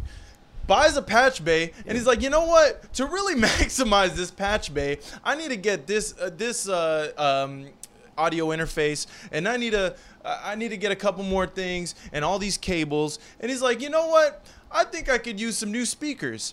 So he buys these Focal Solos, which are some really nice high-end studio monitors. Yeah. And and and then he's like, you know what? I could use a whole nother patch bay. So he buys a second patch bay along with its own set of cables. I'm gonna buy another X desk, so I'm gonna run it all through that Dude, again. and then and then I already want a bigger console. he gets the solos and he's like, you know what? I think I want the twins, which is just the solos but double. And so now in his studio, he has in his home studio in his crib, he's got two Focal solo monitors. Right next to, it, he's got two Focal, uh, or sorry, two twins, then two solos, and then two mixing cubes, Avantone a whole mix cubes. Focal subwoofer, two patch bays, uh, uh, a Channels an X desk, and then all kinds of outboard compressors and equalizers and and all kinds of things. Just and and it's just. But I don't want to overstate like the importance of that. Like that's Yeah. Like obviously, I love it. He's talking about my gear lust, but Yeah. I could do my job with a laptop and an interface and Yeah. some plugins Yeah. if I had to. Now, But he does- I just like to make really great, Yeah. interesting sounds and print them on the way in, and I also like to process them on the way out And, too. and, You like to and party. the thing You're is, party my- guy. I guess my point is, it I'm circles Rod, back. and I like to party. it circles back to doing things genuinely because he didn't worry about how much it costs or anything. Like, Right. he just had an opportunity, and he did it because he wanted to do it. You know, and, and it's something I, I admire about Jared is because it, it because of all that. Now our sound is very unique. You're not gonna find a, a combination of, of gear anywhere really like Jared's studio, especially in this region. You know, and and and I saw of what they were doing in L.A. or not, not in L.A., Las Vegas, but also L.A., Atlanta, New York, and I was just like, man, I want to bring that to the people of Jackson. is- I was like, I could be sitting here chilling, trying to live debt free. You know what I'm saying? Living a, a much more comfortable life, but I was like, I want to be able to bring that experience that you know I feel like the talented musicians of Jacksonville, not just Jacksonville, but you know the whole region in general, deserve. And so You couldn't have taken more exact words out of my mouth. Actually, it's pretty wild. Yeah. Um, I'm curious though, so I, I want to get back to the uh, to that stuff in a second. But you guys have worked with artists, and, you, and I'm sure at some point you've taken on the producer role, and then also you've taken on the, the, the just just the engineer role. So at what point do you? What's the difference for for those who don't know? And then at w- what point do you decide where you have to take that extra step? You know, what's the boundary for you, basically? It, it really kind of it's it's funny because sometimes you're working for people, you're engineering on their records. You may start producing the records. There's a there's a big difference because hip hop is a different world, man. Yeah, like totally. Like hip hop pr- production, a lot of times is strictly beat making. There's but there's also vocal producers. Would you say that you're writing the song in hip hop? Sometimes in hip hop, If you're a sometimes it- Yeah. yeah. because you're making you're usually making the instrumental in hip hop. So if you're Yeah. making the instrumental, that's at least fifty percent of the work right there. Oh, Without a doubt. So- yeah. well, well, writing. I wouldn't say writing because I don't. For example, we're working with Jonah. I don't write any of his music. He writes it. He writes And his he lyrics, does his melodies. Because he does it. He does it first, right? Right. Well, I mean, and then sometimes I just we send tag him- along. we send him Yeah. the sometimes sometimes we send this dude an instrumental. Two hours later, he has sent us back an immaculate demo, and we are like, dude, you are insane. It, it's Like, like it confirmation blow- of why we're doing this. Yeah. you know, because Yeah. it's just so natural. But but yeah, we don't write. I guess you could say as a producer, you do compose to some degree. Um, but we had we had like a five hour conversation. Yeah, about about- about all this. It It Producer could be just suggesting. It could be like Yeah. there's a very fine line, and that's why like you know, you gotta you want to clearly communicate about what it is, what, What your you- role's You know, gonna what is your role like? Right. Because you know some people, some people will bring you into a studio. They'll you know, and then at some point in time, you know the, those lines become blurred and Yeah. yeah. is it could be a good thing it could be a bad thing but you want to make sure that you're being forefront on your communication so that Yeah. when you reach that point in time everybody knows what their role is uh, like sometimes you have to produce on records that you're strictly engineering strictly because you care about the end product and you're like yo this is coming out of my studio i can't let this even though this may not be my premiere release that i'm like pushing to everyone i work with you never know who's going to hear what record and you never know what's going to pop off like for instance soundcloud rap you know what i'm saying like those Yeah. songs sometimes songs blow up and I, I hate to take away like the sonic quality of some of those songs but you just never know Yeah. so Yeah, because really, what it, it doesn't necessarily come down to how well a song is mixed or anything like that. Stuff does matter, but it just has to be presentable it always it always matters how things are how how how much people connect with it. it always circles back to that. How do people connect with it? Now luckily we've been in a situation especially working with jonah or or just working together where we're very like-minded in in the creative decisions that gets made. Now that's not to say we don't disagree on things and disagree on the process of, of how to get things done but we always end up coming back and and finding a way to get it done and and find that common ground ground now, now we're we're very fortunate to where we're in a situation like that and and you know working with Jonah for example he's very he knows what he does and he knows what he contributes. Jared knows what he does and what he contributes. I know what I do and what I contribute. And luckily, whenever we make a creative decision, the other two are you know we're, we're usually like you know what yeah that that that makes sense now if it doesn't then we're always there to voice our opinion but that we don't necessarily have to compromise which is nice because we all kind of agree with the direction it should go Yeah, You generally know, we always agree, but I mean we don't always agree. we don't always but that's but okay. what's important Yeah, is the people you work with it, it has to be natural if you're working with somebody and it's not natural and and you creating the music just it's it's not fun or you're with an engineer and the engineer ju- you and the engineer just don't really click and you're just kind of going through the motions like you're you're doing it wrong like Counting you need to be working with people where it just is natural and it's fun and feels you like you're just hanging out. with yeah you're not I worried about any money or anything I can't stress enough the importance of the artist engineer relationship. And this could be an engineer that's not taking on a producer role. This could be just a person pushing the buttons back there, right? But like if that person is making you as an artist feel uncomfortable Yeah. or is not understanding what you're saying or the communication is just not there, or is not willing to understand where you're coming from because yeah, exactly. Like that that that could really ruin the that that Yeah. not not can. It will ruin the creative process. Yeah. It just it just does. It I don't does. it's it's the word I've worked with several engineers over the years where I just like didn't vibe, man. It's just like it's like you know, either they're getting frustrated with my process or impatient or they're just they don't respect me as an artist, so they feel like they just know better than I do.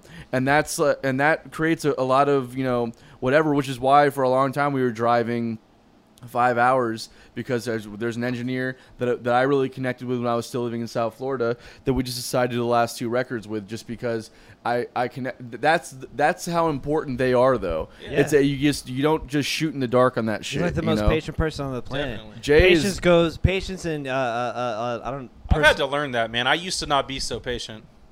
J- J- Jason today we had Dogmatic Studios man that is our fucking homie We right there you. I miss and by annoying you far every day. The, the fifth member of Side Hustle when we're in that studio man he is like the most We have the same rug. I've seen it online. It's a very nice red rug. Oh, you do? Yeah. bro. I, I love the vibe there. Um, you know, we probably won't go back to do another one just because it's so far away.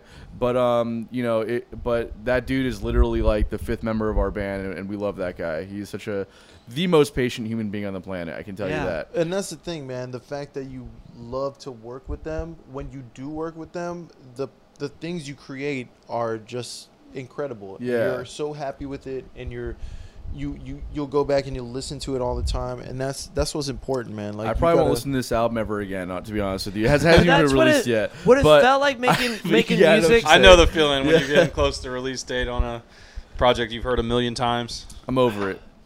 You think you're over it and then you listen to it like a month later when you don't need to be so critical anymore?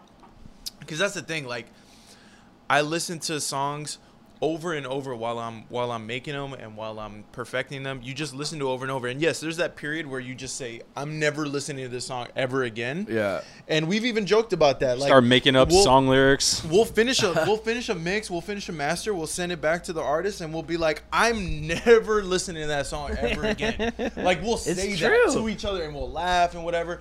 But then here we are, two months later, and we're like listening back maybe on release it, date and now finally we have a comes different around. we have a different frame of reference because now we can just sit back and we can just listen to it. And hear all the mistakes that you thought. yeah, yeah. that you thought you fixed. and fixed. you Yeah. can grow and you can yeah, yeah improve upon it. Yeah, that well yeah obviously yeah. There's actually that is very important Yeah. actually. I also Um, love to to be be able able to to see what we can improve on, though. Yeah, it- it- yeah, that's that's exciting because then you can see how you're progressing mentally, but also you do also need that element of like, man, I made this 2 years ago. This is pretty darn good. You know what I mean? Like yeah, because like there there that's so important to to to have that element of confirmation that yeah, you are kind of doing things right.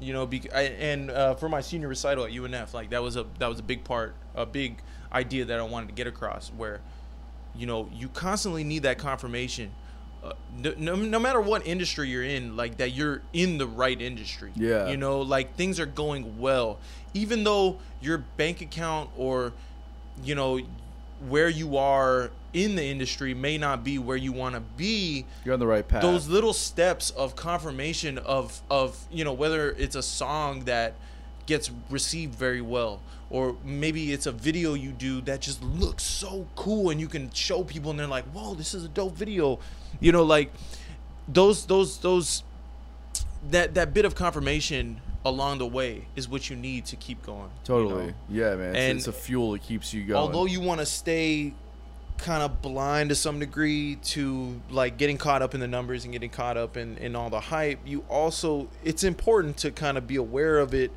to where you know what's working what's not working and you know how to get how to maximize your talents you know and I'm not like I for sure. I I'm also not the mindset that because you want to get rich doing something, it means that you're gonna dilute the, the, the product at the end of the day.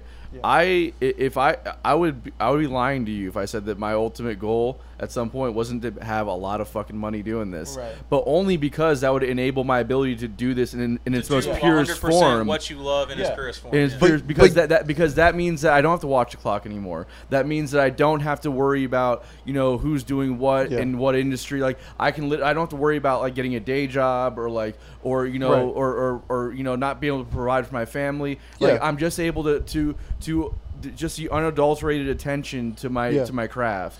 And Yeah, that's what being exactly. rich doing this would allow me to do. and it's it's because the money is important It, it, it is, but it's man. not important to where this is the thing you do you know we we we sit we're sitting here this is all about music and we're here pursuing music or or you know something that's not like going out and getting a construction job or like a banking job or like some kind of corporate job. Like we're there we're here making it to eventually make the money to allow us to do it more but at the same time it's not about the money we're making the money because money matters and and and money is a thing that you need to do stuff you want Yeah. but the idea is to be able to do what you want That's why exactly. It's it's this weird kind of catch twenty two.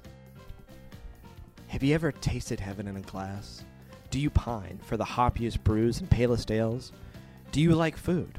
If so, then Wicked Barley is the oasis that your mouth has been wishing for, walking into the complete barren wasteland that is your life. Wicked Barley is located in Jacksonville, Florida, nestled on the banks of Good Creek.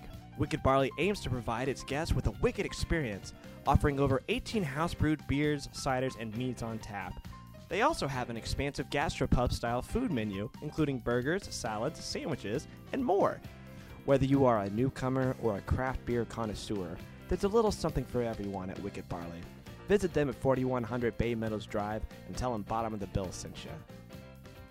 But it's also like I feel like like artists in general, I people uh, just everybody in general has Yeah. other interests, right? So it's like I want to be able to pursue those other interests as well. Yeah. You know, like like music takes up so much goddamn time. You know what I mean? Uh, uh, of I can speak to me personally. It takes up like 90% of my life. And that's just Yeah. like not even the physical work but just like the mental Yeah. real estate that, it, that, that you know? So it's like i would love to be able to just take a break and just go on a vacation. Not have to worry like just travel somewhere new and, and exciting. And not have to worry about music or what i'm going to eat that night. And but like i just want that's why making money doing this thing would be amazing because it allows me to to, per, to pursue my craft in in the truest form but then also allows me to do other things that i want to do Have that Yeah. freedom. yeah, you're not man. sacrificing anything. I think is what you're trying to say. that's what that's what i'm trying to say bill thank Yeah. you You're not You have a great way sacrificing of- your integrity as a as a person, um, but you do have to sacrifice a lot. Like you can't. There, there's, there's a lot of sa- like You're not sacrificing yourself. Is what Right, I'm trying to say. yeah, yeah, yeah, Like you're what not you sacri- want. Yeah, Like you yeah. sacrificing yourself is what I'm trying to say. Like is getting a corporate job and then being able to do this shit on Yeah. the weekend. You know what I mean? Like Right. But by by doing it 100, percent obviously you're not going to make any money for a while. But at, You're gonna at- struggle a little bit. You'll but struggle. Payoff is gonna be. Yeah, exactly. And but the entire time, Right. you've never sacrificed your time to somebody else. And You've never gain sold your time no- to somebody else. And to Exactly. be honest, what man, there's no say. knock Exactly. on on on getting a corporate job. Like there's No, there's, there's a lane paths. No there's a lane for the same. everybody. Yeah, But at that's the just same not, time, that's just not the lane for the artist i feel right? like you know that's, like there's there's there's you got to be able to do what you love, man. And and I mean it, it's it's easier said than done, obviously. And there's a lot of there's a lot of turmoil and a lot of anxiety that comes with it.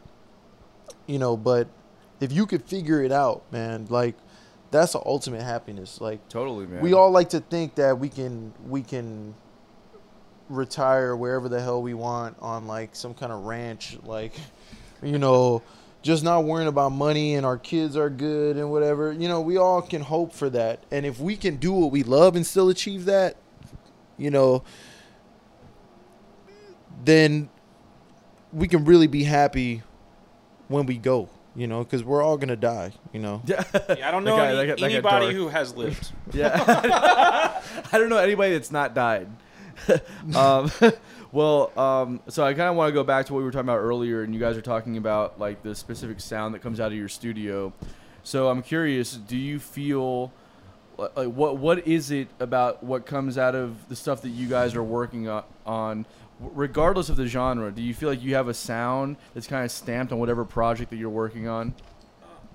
I think for me, it just kind of goes back to what I was talking about before with making sure that every artist that comes through my studio, I can identify with them in some way, whether it's their music, whether it's their life, their experiences. There's, you know, there has to be something that kind of touches me personally to where I feel like when I work for this person, you know, I can't shortchange them. Like, I have to give, you know, everything that I have, every bit of, you know, experience that I've had uh, in music, whether it's from playing or engineering. I try to, you know, take that with me and remember back when I was in a band just dying to get into a studio, like thinking that if I could just make this demo, like oh, our band could get more shows or we could get paid. Like You're gonna blow up. that's or we're gonna blow up. You, Yeah. you know, I just try to always have that mindset and think, you know, even if I'm having a bad day in the studio, like I gotta be real. Like I could be doing something that's, you know, a hell of a lot worse than this. Like maybe, you know, maybe it's not fun to sit there and listen to somebody bitch and want to do something over and over again, but that shit's important to them. And Yeah. so I like to think about what's important to me and just try to give that same level of importance to whatever it is they're doing in that moment. Sure. yep What about you, Reed? Sorry what was the question again Um, so Next do- question. so do you, do you feel like there's an ass? Do you, do you feel like there's a sound, like, like, like a certain sound, or or a s like a signature that you stamp on everything that comes out of the work that you do? well I feel like I didn't answer that yes, question at I all. mean, yeah, I mean, no, it, it, what, what you gave me is what is what producers typically give me. And Yeah, that's I mean- the- I want to give, I want the artist to feel like they got what the best out of this. it- uh, that's the stamp is Yeah. that they, they got the best product out of this. I mean, the, the quick answer is obviously, you know, you're gonna leave your your your sonic signature anywhere because you as a you That's know a great as a term. producer, That's a great fucking band name. I stole I stole that I stole that from Jared. I'm gonna say he Dude, said that. I'm gonna uh, be a honest. couple days I ago. wanted to say that in my video, and then I saw this big engineer from New York drop it in his Instagram caption like two weeks before my video came out, and I was like, "You fucking there bastard!" are no original. anyways- thoughts, There's guys. nothing original. But anyways, I'm writing it down. So I mean, you know, obviously, you know, if, as a producer, if you're making beats for somebody, if you're, you know, uh, you know, enhancing or altering the beats Enhance. of somebody else, or you're working with somebody else's song, or you're they're they're putting lyrics over your song, you know, you're you're gonna have your fingerprints on that song or project. So so obviously you're gonna have your own sound um, as a producer musically, um, but at the same time, for me, when I'm working with the artist, if I hear that song, the first demo, like the first idea that they want to get across, I try to stay true to those elements that make me that attach me to that song, right? Yeah. So so I'm not necessarily trying to change anything where they send me a, a track and I'm like, "Oh, no, no, we got to remake this whole beat." And I got to make it my song now with their lyrics. It's more so like, no, like I'm listening to the song. What am I really enjoying out of this song? Now, how can I take those things and I, how can I enhance them? How can I make them? How can I make it an actual project product where somebody knows they're now listening to an entire composition rather than a demo? So it's more. It's it's so hard because there's no set rules on anything when it comes. Every to song is different. So like Yeah. you really just gotta you got to get down to the essence of what makes that song good in the first place. You got to enhance it. Now, as a producer, musically, you're gonna have your your signature. As an engineer, you know, and I've been, I, I've I've done some mixing and and and whatnot. You know, obviously, if you have certain gear that you run things through, that's gonna give it a sound. If you got certain plugins, that's gonna give it a sound. You, as an engineer, you have certain frequencies, I guess, that may you know certain filterings that you may like you know so that, ears that into, on too. surface level is going to give it its sound. So yes there is a certain sound we we kind of leave when we touch a song but you know really it's it's really about just staying true to the essence of what makes that song great in the first place and why you're working with that art, artist in the first place. So if it, you know if you listen to a song from an artist as in its demo state compared to when it's done they're gonna be pretty darn similar Eerily similar sometimes. and other times but they're crazy also, different. Yeah, but they're also going to be different. So like, it's it really depends, man, and and you really just gotta. That's why just going out there and putting yourself out there and and really just doing as much as you can is so important because you just gotta find what works and what doesn't, you know, Sure. and you gotta you gotta just you just gotta get a uh, an idea of what your sound is and what your your your mark is so that you don't really have to think about leaving your mark you're just kind of applying what you know to whatever situation and then hoping it turns out good you Yeah, know? totally. it's it's there's so many things you can get caught up in that are important that might lead you to you know lose sight of what's important in the first place For you sure. know and those are a 100% just case by case and the only way to figure that out fully is to just just do it and just work with people work with different people make stuff by yourself Reflect work on, on, things that are already made like just all kinds of stuff you know? Like i've flipped songs that already exist. I've i've made things from scratch. I've taken someone's demo and i've made that a song. I've made a beat and then I, i've done all that to learn the things that i have learned to be able to apply it to mm. a any situation Sure, and to find out like what it, like what like what it is that you really truly love Yeah. to do about the whole thing as well. You Yeah. know, I'm sure. because there's no um, secret man there's just you and what you can maximize you know Totally. and and you just got to be okay with what you can do when you give it your Adaptability is key. I, Totally. I know it's it's an overused phrase, but That's so true though, especially in your position where it's literally like like when you're brought on as it, it- it's like it, it is that man. It's like like you have to like teeter that line of being an engineer and a producer all the time and like knowing when to cross that boundary.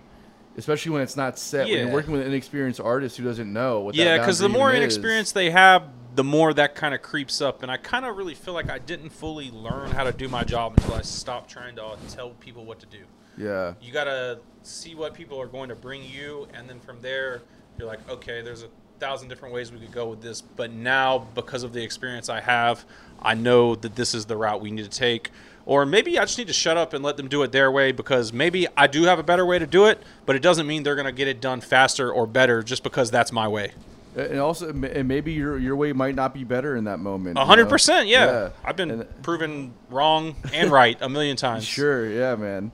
Um, I'm curious when you guys are listening to uh, to music. Is there is there stuff that uh, that you might be? So this is a two part question. When you're listening to music, is there is there stuff that you're listening for, or that you might catch on to that the average li- listener isn't listening to? And the second part is, uh, are you able to remove yourself from the art form at all and just listen to a song in its purest form, like you did when you were a child? to touch on that one first, that's one of the hardest things that I struggle with now is being able to remove myself from thinking about what went into making this song. like it's it's so hard for me to just listen to a record for what it is, surface level, enjoy it. I'm thinking like was the artist even being serious? Yeah. Was he punching? Oh, that's a bar by bar punch. I can tell. Every single bar is a Yeah, punch. yeah, Just yeah. the way it was written. I can tell that song was not written when he came in the studio. This was a bar by bar punch. Yeah. Other times I can think like, dang man, like just the emotion in that. I'm like, right was he able to? Was that one Or full she, performance? or them, Or she, yeah, that's another thing. That's another topic I, I, I think we always need to touch on is like, underrepresentation of you know a women in the music industry because there's a lot of talented uh, you know people of you know all genders. That's a whole another you know topic we could touch on in and of We don't itself. touch like, on we don't have to We touch. don't we don't have to touch on it. Rabbit Just hole after rabbit hole after you know, rabbit love hole. everybody. Yeah. The only thing I'm gonna say is hatred is not cool in any form. Hatred or bigotry, we don't fuck with it. Absolutely. Absolutely. Well, this is the thing, but like, so yes, when you're involved in the technical side and the creation side of things, uh, you're you're gonna you're gonna be able to notice how it was made. You Yeah. know, and and I do it with everything. Like I do it with movies. I do it with anything Sure. creative. I like to just sit back and and try to look at it objectively and detach myself from the emotion but at the same time you get a good idea of when things are actually made genuinely and made for the art and when things are just kind of made just to be made you That's know true. That kind of So- gives you more of appreciation exactly for the real shit. it it Yeah. enhance it it can it's two ways because i know songs that to me are just basic songs that were just like cash grab that other people can really enjoy and i'm not saying those songs are bad but what i'm saying is me as a producer it gives me a better appreciation for those songs that aren't necessarily appreciated by the masses that may be the artist's favorite song. You know, there's been a lot of times where there's a song in an album that I really, really enjoy that isn't the hit, but then I'll listen back on the interview of the artist and they'll say, like, yo, that was my favorite song on the album, you know?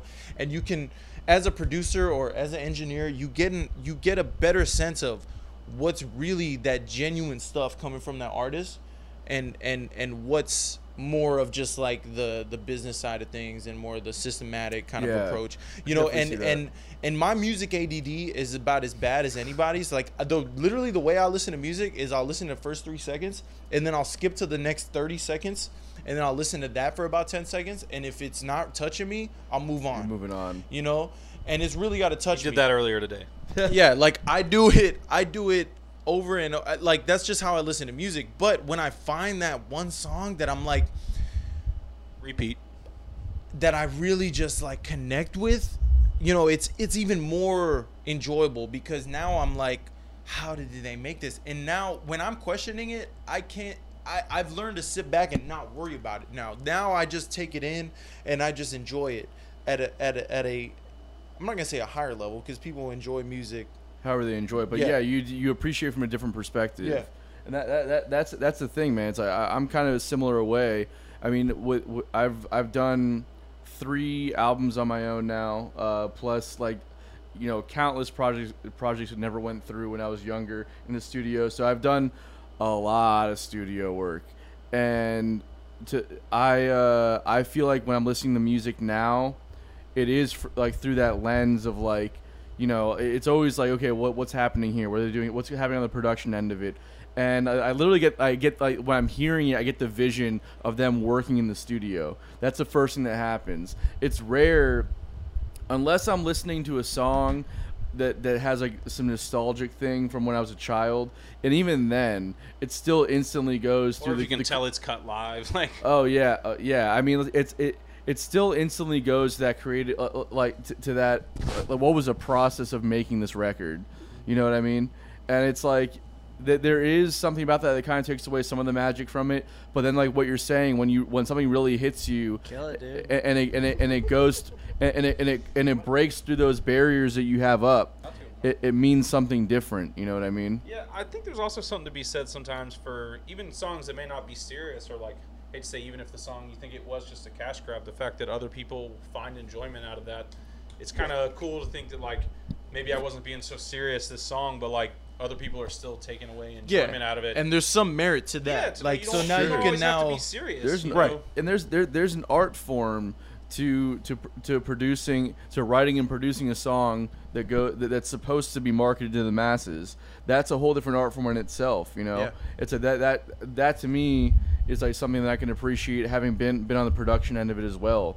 You know, 'cause I, my mind doesn't think like that. You know, so Do you know what the best example of that is, though? what's that? Every Christmas song that's ever been written. Uh, yeah, I mean, so, some of those Yeah. arrangements are kind of You know what I mean? Yeah, I'm just saying, No, like, right. like, like that is that is the the the pinnacle of like we are making this for people For- to enjoy. yeah, like. yeah. And that it's all. It has nothing to do with me at all. Yeah. Nothing No, is bigger than You're that. right. Yeah. But, but around Christmas time, Yeah. I can't help Every but year. listen to these fucking Christmas songs that I love. Like, like you're right. Like Christmas is is a prime example of that, Yeah. where something is made specifically for this person. Eh. but going back to the whole like community and the whole like.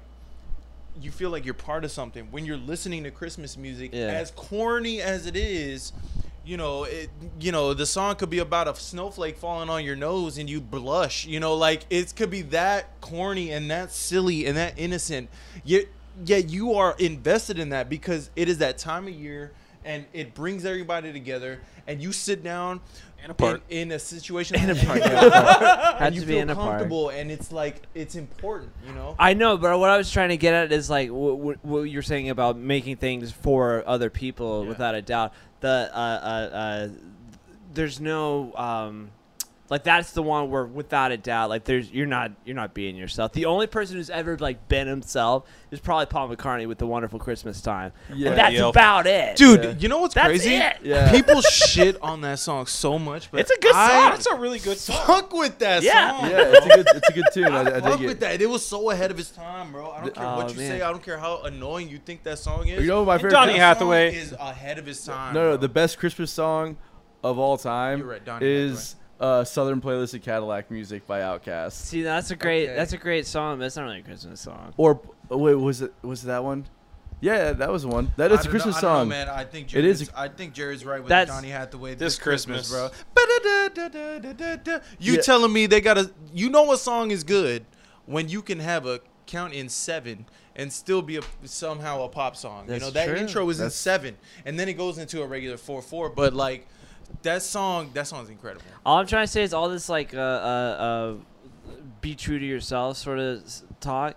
If you make a fucking Christmas album, fuck you. You're not. You're not in. You're not You are in. not this, being tr- are you're you not being- yeah, exactly. You're not being true to yourself. Are you a wise man? Yeah, But you know what's so crazy though is uh, the number one like selling singles of like of all time are Christmas songs. Like the number one uh, was uh, a White Christmas. Yeah. which is crazy. How, how does anybody from Florida buy into that fucking song, For right? real. What do you mean? Or like anybody? Like White Christmas. Like yeah, we're in it's Florida. Like, It's just uh, this is the thing. Even That's what you- that's you what go, you're you go dreaming to about. the retail sector, right? Oh, I see. Yeah. I isn't got it, it? Isn't it like sixty? I think I could be wrong completely on this number, but it's like sixty percent of certain companies' sales are during the holiday season. Yeah, that's It's what I'm because- that's, what, that's what. Black Friday is. that's why they start flooding you with is- you know is- Halloween, Thanksgiving, Christmas items well Yeah. before. This is something that That's what Black Friday is. Black Friday is when every business goes into the black after they've been in debt all fucking year long. All It's I'm saying is, yeah, we all we talk about is like TikTok and Instagram and like do it yourself thing, but we never really talk about like d- how to make a Christmas album fucking make it big, because that's what it really is. I'm not joking. No, you're right. We You're should right. be- we You should make be a fucking- my Christmas song, Yeah. and you're set for life, man. Yeah. for real. Well, this is the thing. It comes back. It circles so back. weird. It's true It circles back to what we're saying. It's all about being a part of something. When you listen to a song and you feel a certain way, if you can, if you can relate with other people around that same type of year or time of year, you sit down with your family and you're you're feeling a certain way Oh, where you're fucking- comfortable. yeah, that in yourself. anxiety of like just having to like buy gifts and be around your family you don't even like half the no, time. nobody I has like that. a like a mild opinion Yeah. about Christmas It's like the, how much did I have to smoke before I could come Yeah. here? yeah. Do I have to leave But and smoke goddamn, again? that food is crazy, Do I have to bro. come back? You know that Yeah. food's gonna be crazy. That's Yeah. really what No it comes offense, mom. I love your food. No, but I mean, it's really just about that community, man. And I mean, music is all about. Christmas is a, a macro version of that. It's a large scale version of that community that people can really just buy into at a certain period of time. yeah. But as an artist, it's really important to find your own Christmas. Like like like find your own way that people can listen to your music and and be part of something. Create you that know? culture in your, in your music, man. Find your own Christmas. Find Dude, your- find your own Christmas. fucking Wow, Christmas, That was that's very profound. bro. That is the that is the quote of the podcast. Yeah, that's fucking deep. Find your own Christmas. Dude, find your own. Mine is Lloyd. Lloyd Christmas. Lloyd Christmas. Like, from Dumb and Dumber. Dumb and Dumber. Oh, okay, I got Sorry. you. Oh my. God. We Took me a landed. second Oh, that's there. right. No, that's I'm okay. I'm working a little slow today. Uh, slow today, guys. Sorry. Nah, That you're was like one of my not as good dad jokes. But that that that is interesting though. Like you you can if you want to be like an oil tycoon type of fucking person, and you can tap into all these like communities that already exist that need Yeah. music.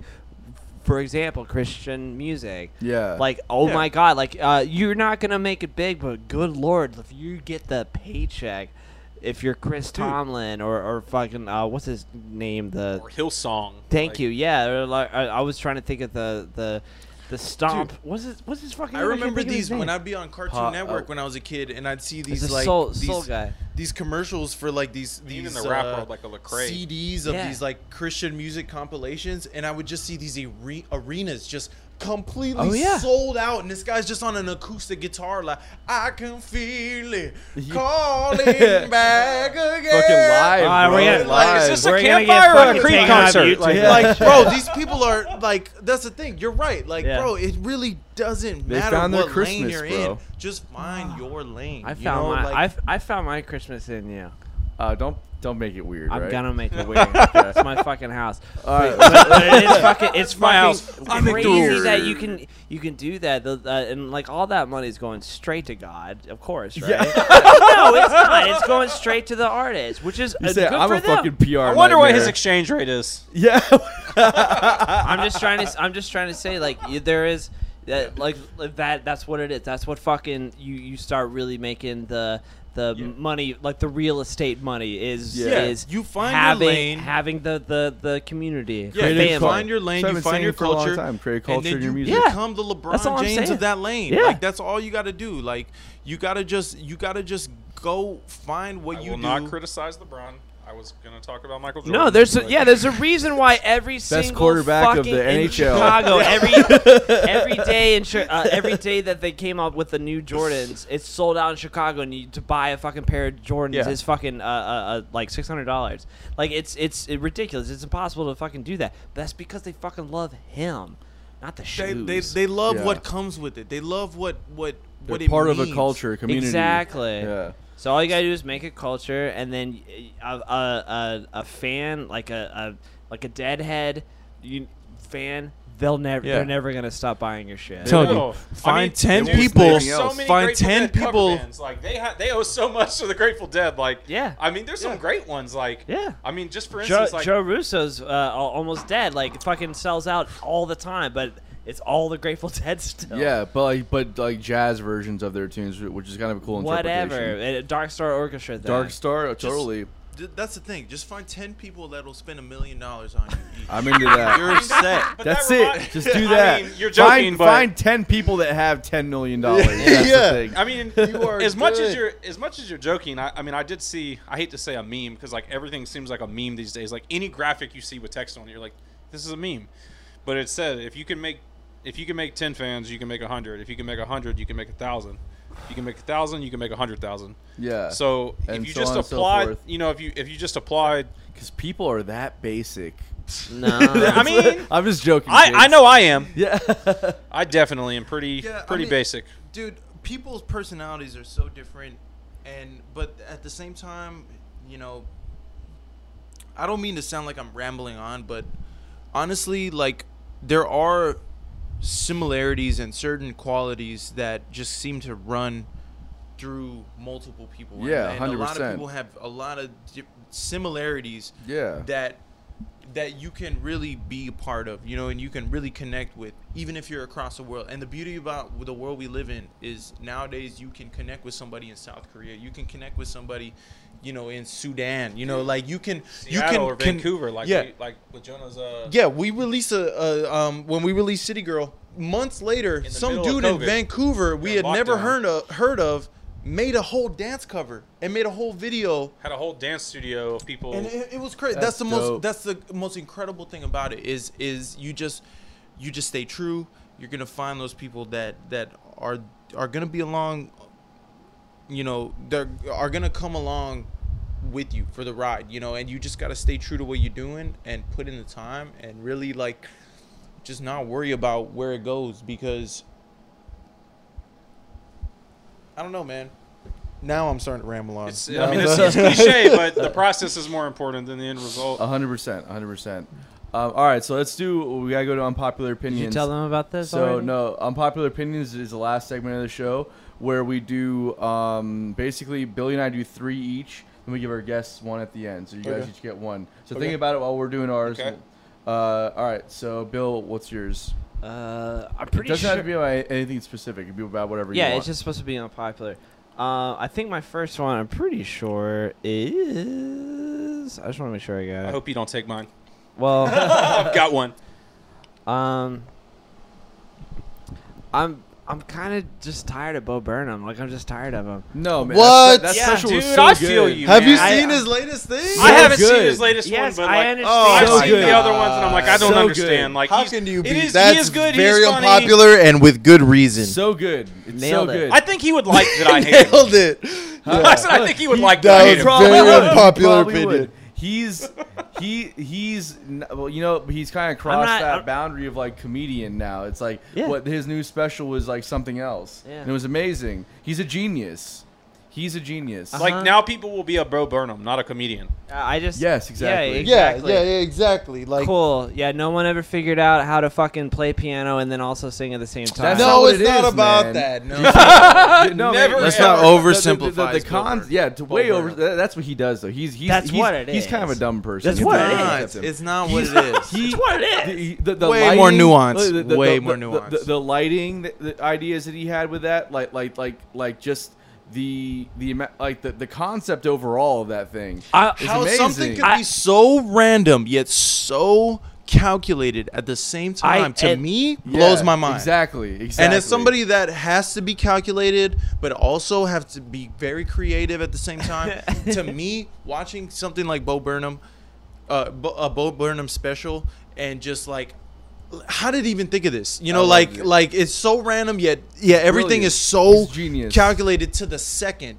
To me, that's what makes Bo. And and so what I said originally was that I'm just tired of it. I never said it was bad. I'm just like I just don't think Okay. we have to keep on I've fucking watched it talking twice about and it. I'm still into it. I I, I The watched half really of it. and. I, I mean, I don't like him, and now I- I'm, I'm thinking about going home and watching it. Go ahead. Everybody it's watch it. It's good. good. I'm not saying it's not good. It's just like it's it's a roller coaster of fucking emotions. A, it's not that It good. is. It's not a comedy special. real No, emotion. That's I heard. It's very serious. It's it's It but does. It gets very funny. But you're gonna laugh your ass off, but you're also gonna be like, "Damn." I didn't. Yeah. I didn't laugh one It's time. it's it really is. It's it's it's. but it's I'm a- not supposed to laugh. Apparently, I'm supposed to feel real sad. It's a social Not commentary really. because I it's really what it is. It's like it's just super depressing, and then you laugh at yourself for being so depressed.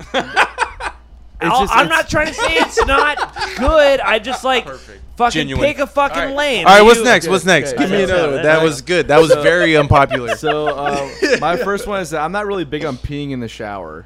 You're you're not big on it. Not big on it. Oh, why is that?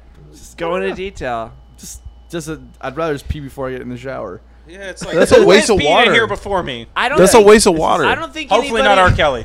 I don't think anybody who's actually who's actually peed in the shower was like, I gotta pee right now. I Like, didn't say "No, I've never done do it. it I in just the said I'm not a shower." big fan of it. Yeah. I straight up just. you you pee in the shower because you're like, fuck, I gotta, I gotta get out of here and I have to pee. I don't put that does. I'm just. I don't even that. think about the fact that I need to pee. Yeah. If I am in the shower and con- coincidentally I need to pee, I'm not even thinking about peeing. I'm just letting nature take Yeah. take its course, and I Yeah. just pee. I don't think there's anything I gross just about get- I get it the all done shower. before I That's get just in like the a shower. reflex. If my body's wet, you're like, I'm gonna pee. Have you ever have you ever taken a shower with somebody before and they peed on you?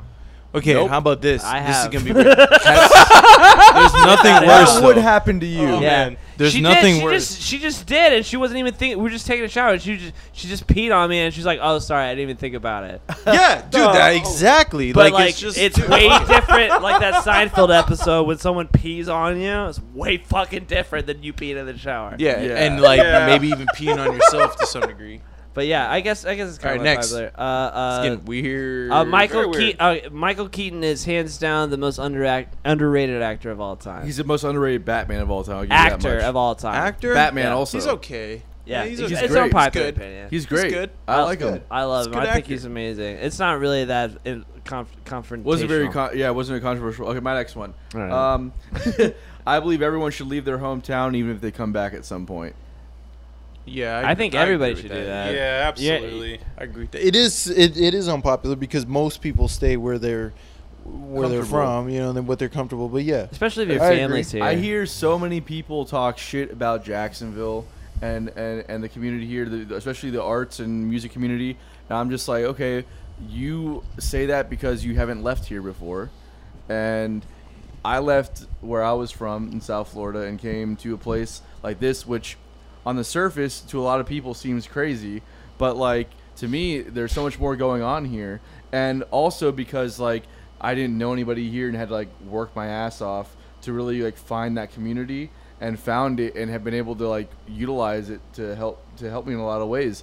So I think it's very important to to leave your hometown. I mean, It's- I, I'm I'm born and raised from a place that takes you a whole day of flying on a plane to get Yeah, to. it's You know, true. so I'm Yeah. I'm definitely a, a big advocate for just getting uncomfortable and getting away from what you're used to, and not only that, but doing it at a relatively young age where you know you are very malleable as far as Yeah. as far as as as as far as your mind and as far as what you're influenced by. You know, and 100%. and and no, I agree with that. All right, Bill. Uh, my last one really isn't a popular opinion, but I came up with it when I was drunk, and it's just as funny. So here we go. Uh, the next person who yells "Freebird" at a show, I'm gonna find out where they work, and then play "Freebird" in their office during their huddle meeting.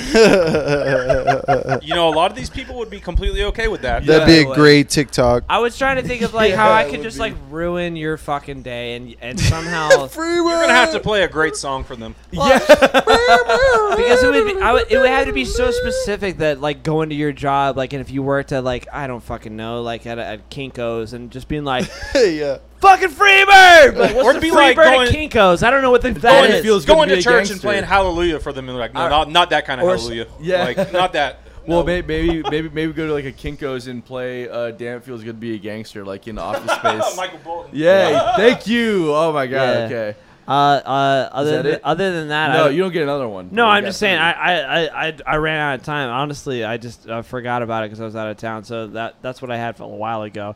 And then I just have build a band for the podcast that I wrote down. okay, it sounds. Don't know great. what that means. All right, so my my last but I one, wrote it down. my last one is that uh, pit bulls are the best dog breed that there is. yeah, I've never been attacked and mauled by a pit bull. Oh wait, I totally have. They're the worst fucking When you dog were like on the planet. fucking five years old, get I was over about it, I was about eight, six or seven, se- somewhere around there. I, I mean, I wouldn't say best. I it. love pit bulls. Uh, don't get me wrong. My my uh, brother-in-law, They my kill sister-in-law, people. They have a great. all dogs kill Her name is that's Sabby. not that's not true. Oh, All dogs go to guts heaven. kill She is a people. wonderful pit bull, but I've seen her go into a blind rage There you go. and and and get very bloodthirsty. Yeah. Well, But that's They keep- all dogs. They keep, That's yeah, all dogs. It's all dogs. and they're I not. will Just what say, triggers them. I will No, say, it's pit bulls not. keep you on your toes a little bit. There's, you know, they, they have a bit of an anger problem sometimes, but it makes them that much more fun to figure out. You It's know an what I mean? unpopular opinion for It's- sure. It's like It's- it's, but this is the thing. They're so if, emotional. if a and big so buff unique. dude gets mad and punches a wall, it's obviously gonna be a lot more forceful than if like a like somebody that is you know like very short gets mad and like oh man, Don't I'm done with underestimate little people, and man. just There's some to, like crazy little thumps a wall there, real bro. quick. You know that's that's gonna make you laugh. You know like It's just a lot more scary when you see a big person losing. And I mean, shit. like- Pitbulls are no. small too. Pitbulls try- are little. But I'm trying to like equate it to like Yeah. like humans. Like if a if a human was about that big and like was completely just genetically modified to just be tiny and deformed and like got mad and punched a wall, like you would laugh at that because that's funny. But if a big ass buff dude got mad and punched a wall, that's kind of scary. It's the same thing with pit bulls. Like Yeah, they're- they're built for same- that shit, even man. Tiny little dogs that have been through generations and generations of genetic modification, they bark at you and chase you like you're not that scared because it's a tiny little dog. But if a pit bull chases you, that's scary because Yeah. they're big ass behemoths of animals. You know? They're, they're they're very strong, and they can do uh they can do some damage when they don't mean dogs, to. bro. But they're dogs. but they're but they're the, they're my favorite breed just because I've I've had I've raised one for a long time now. Melody's and- great. Melody's awesome. She's a sweet dog. but- until awesome. she sees any other animal in the world, then she goes. uh, She goes. She becomes a fucking psychopath. But what- However, I I love the challenge of of of that dog of that breed You though. need that bicep strength. Yeah, I'm t- What I'm was your saying, original Strength to help opinion, though? Pull back that leash, be like, yo, That- chill out. that pit bulls. it's are also the- about your mind too, Yeah. man. Yeah. That that pit bulls are the best dog breeds. We said. Yeah. I'm Nah. a Rottweiler guy though. I love I, Rottweilers. you know what? so- I actually am too, man. Uh, love uh, Rottweilers. Get, a- Rottwe- get a I- lab. A I had a- Labrador. I had that's a the Rott- best- Rescues are the best though. breed. If They're the looking best breed. Labs are for fucking cucks, bro. I'm gonna say. it. Wow. I'm gonna say it. no, no. I, I love Rottweilers also. Uh, when I was a child, I had a Rottweiler, and I loved that dog. Um, but yeah, I mean, I would probably if if I was being like like this is partly my girlfriend's unpopular opinion. Also, if I had to be 100 percent honest, Rottweiler's my favorite breed of all time. Yeah, Rottweilers. Are I just like, like because like because they have a stronger uh, bite than pit bulls do. They're also like much bigger than pit bulls, and they're you- My they're neighbor also had such a scary adorable. Wa- So sweet. Rottweiler man. So Super sweet. Bruno. This dude scared the shit out They're of me, huge. and he I love never 'em. ever left they the run fence. in like slow motion too. Like they're, like they're just huge, but they're also like they're gentle. I fucking love them to death. I love Dogs are just Rottweilers. great, dude. Yeah, I dogs love are them. awesome. Love dogs. I wish all Okay. dogs I lived like forever. dogs. Yeah. Okay. Now it's y'all's turn. Where my dogs at? Uh, I don't know if this is necessarily like pop culture as much more of like a it's like popular in our culture right now, and I think it's something that's kind of total bullshit. Um, and in some ways it is, in some ways it isn't. But I feel like cancel culture as a whole is something that we all kind of need to address because if we want people to learn and grow from their issues, while there is some value in like shunning someone or you know calling, you have to call people out when they do things that are wrong. Totally. But if you expect them to rebound from that, uh, I mean, there's obviously there's levels to this, man. Like you can't. I ain't talking about you know mercy for rapists and murderers, Yeah. but to some extent, like calling out people for something they did eight years ago on Twitter, when everything they've done. There's gotta be a in line the pa-. Yeah, there has to be a line that's drawn somewhere, and there has to be. We have to find a way to be constructive moving forward from that, and not just, you know, trying to completely shit on someone.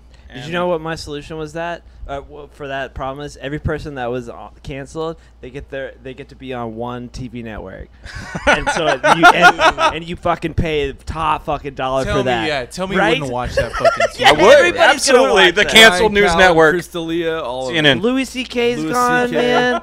Fucking Bill Cosby's gone. Like, oh, Damn. Come on, come Bill on. Cosby Yeah, I mean, yeah. Bill like- Cosby deserved. yeah, he, he Yeah. can go to hell. So like, and I'm just saying that that's an even better thing to go into. It's like so everything that they created and everything, we're just like, oh, we're never gonna listen to that because that was bad. It's just very, very fucking hard to to give up like something that was so great. Like Michael everybody, Jackson. Like, Yeah, people are Michael still Jackson. listening to R. Kelly.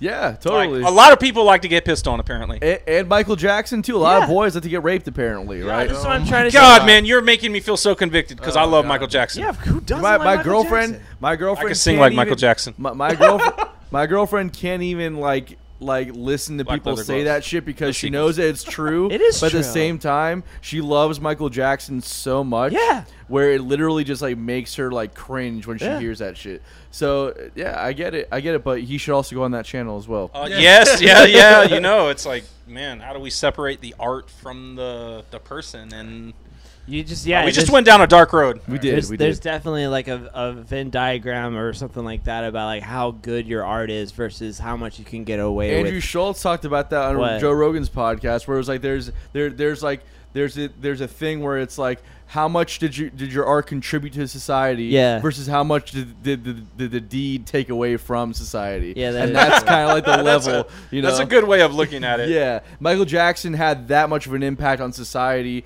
as an artist versus what his deeds it- did. He did it on a couple kids And at the same time, What I are you gonna have do? I have seen where cancel, cancel culture has turned some people into better better people because they have had to yeah, rebound from it. So because like, they got caught. they got caught. they got caught. But like, Uh, this- imagine, imagine if Jeff, Jeff Bezos turns out that he's diddling kids. You know what I'm saying? Everyone's gonna stop using Amazon. No, no No. he contributed that much to society. Yeah, society you're sorry. That's the end of it. Like, Like, would you want us to go back to Walmart? yeah, right. yeah, it's not happening. You ever been to Walmart on Normandy Boulevard? all right Reed, Yeah, actually, you yeah. Yeah. I mean, I go there like twice For a week. me, I'm gonna Center's I'm gonna I'm gonna end this on a high note. Yeah. For me, unpopular opinion, but I'm sure there's a lot of people that may agree. T Pain is the greatest. R&B artist ever, what Ugh. ever, Dude, Ever. most influential, greatest artist.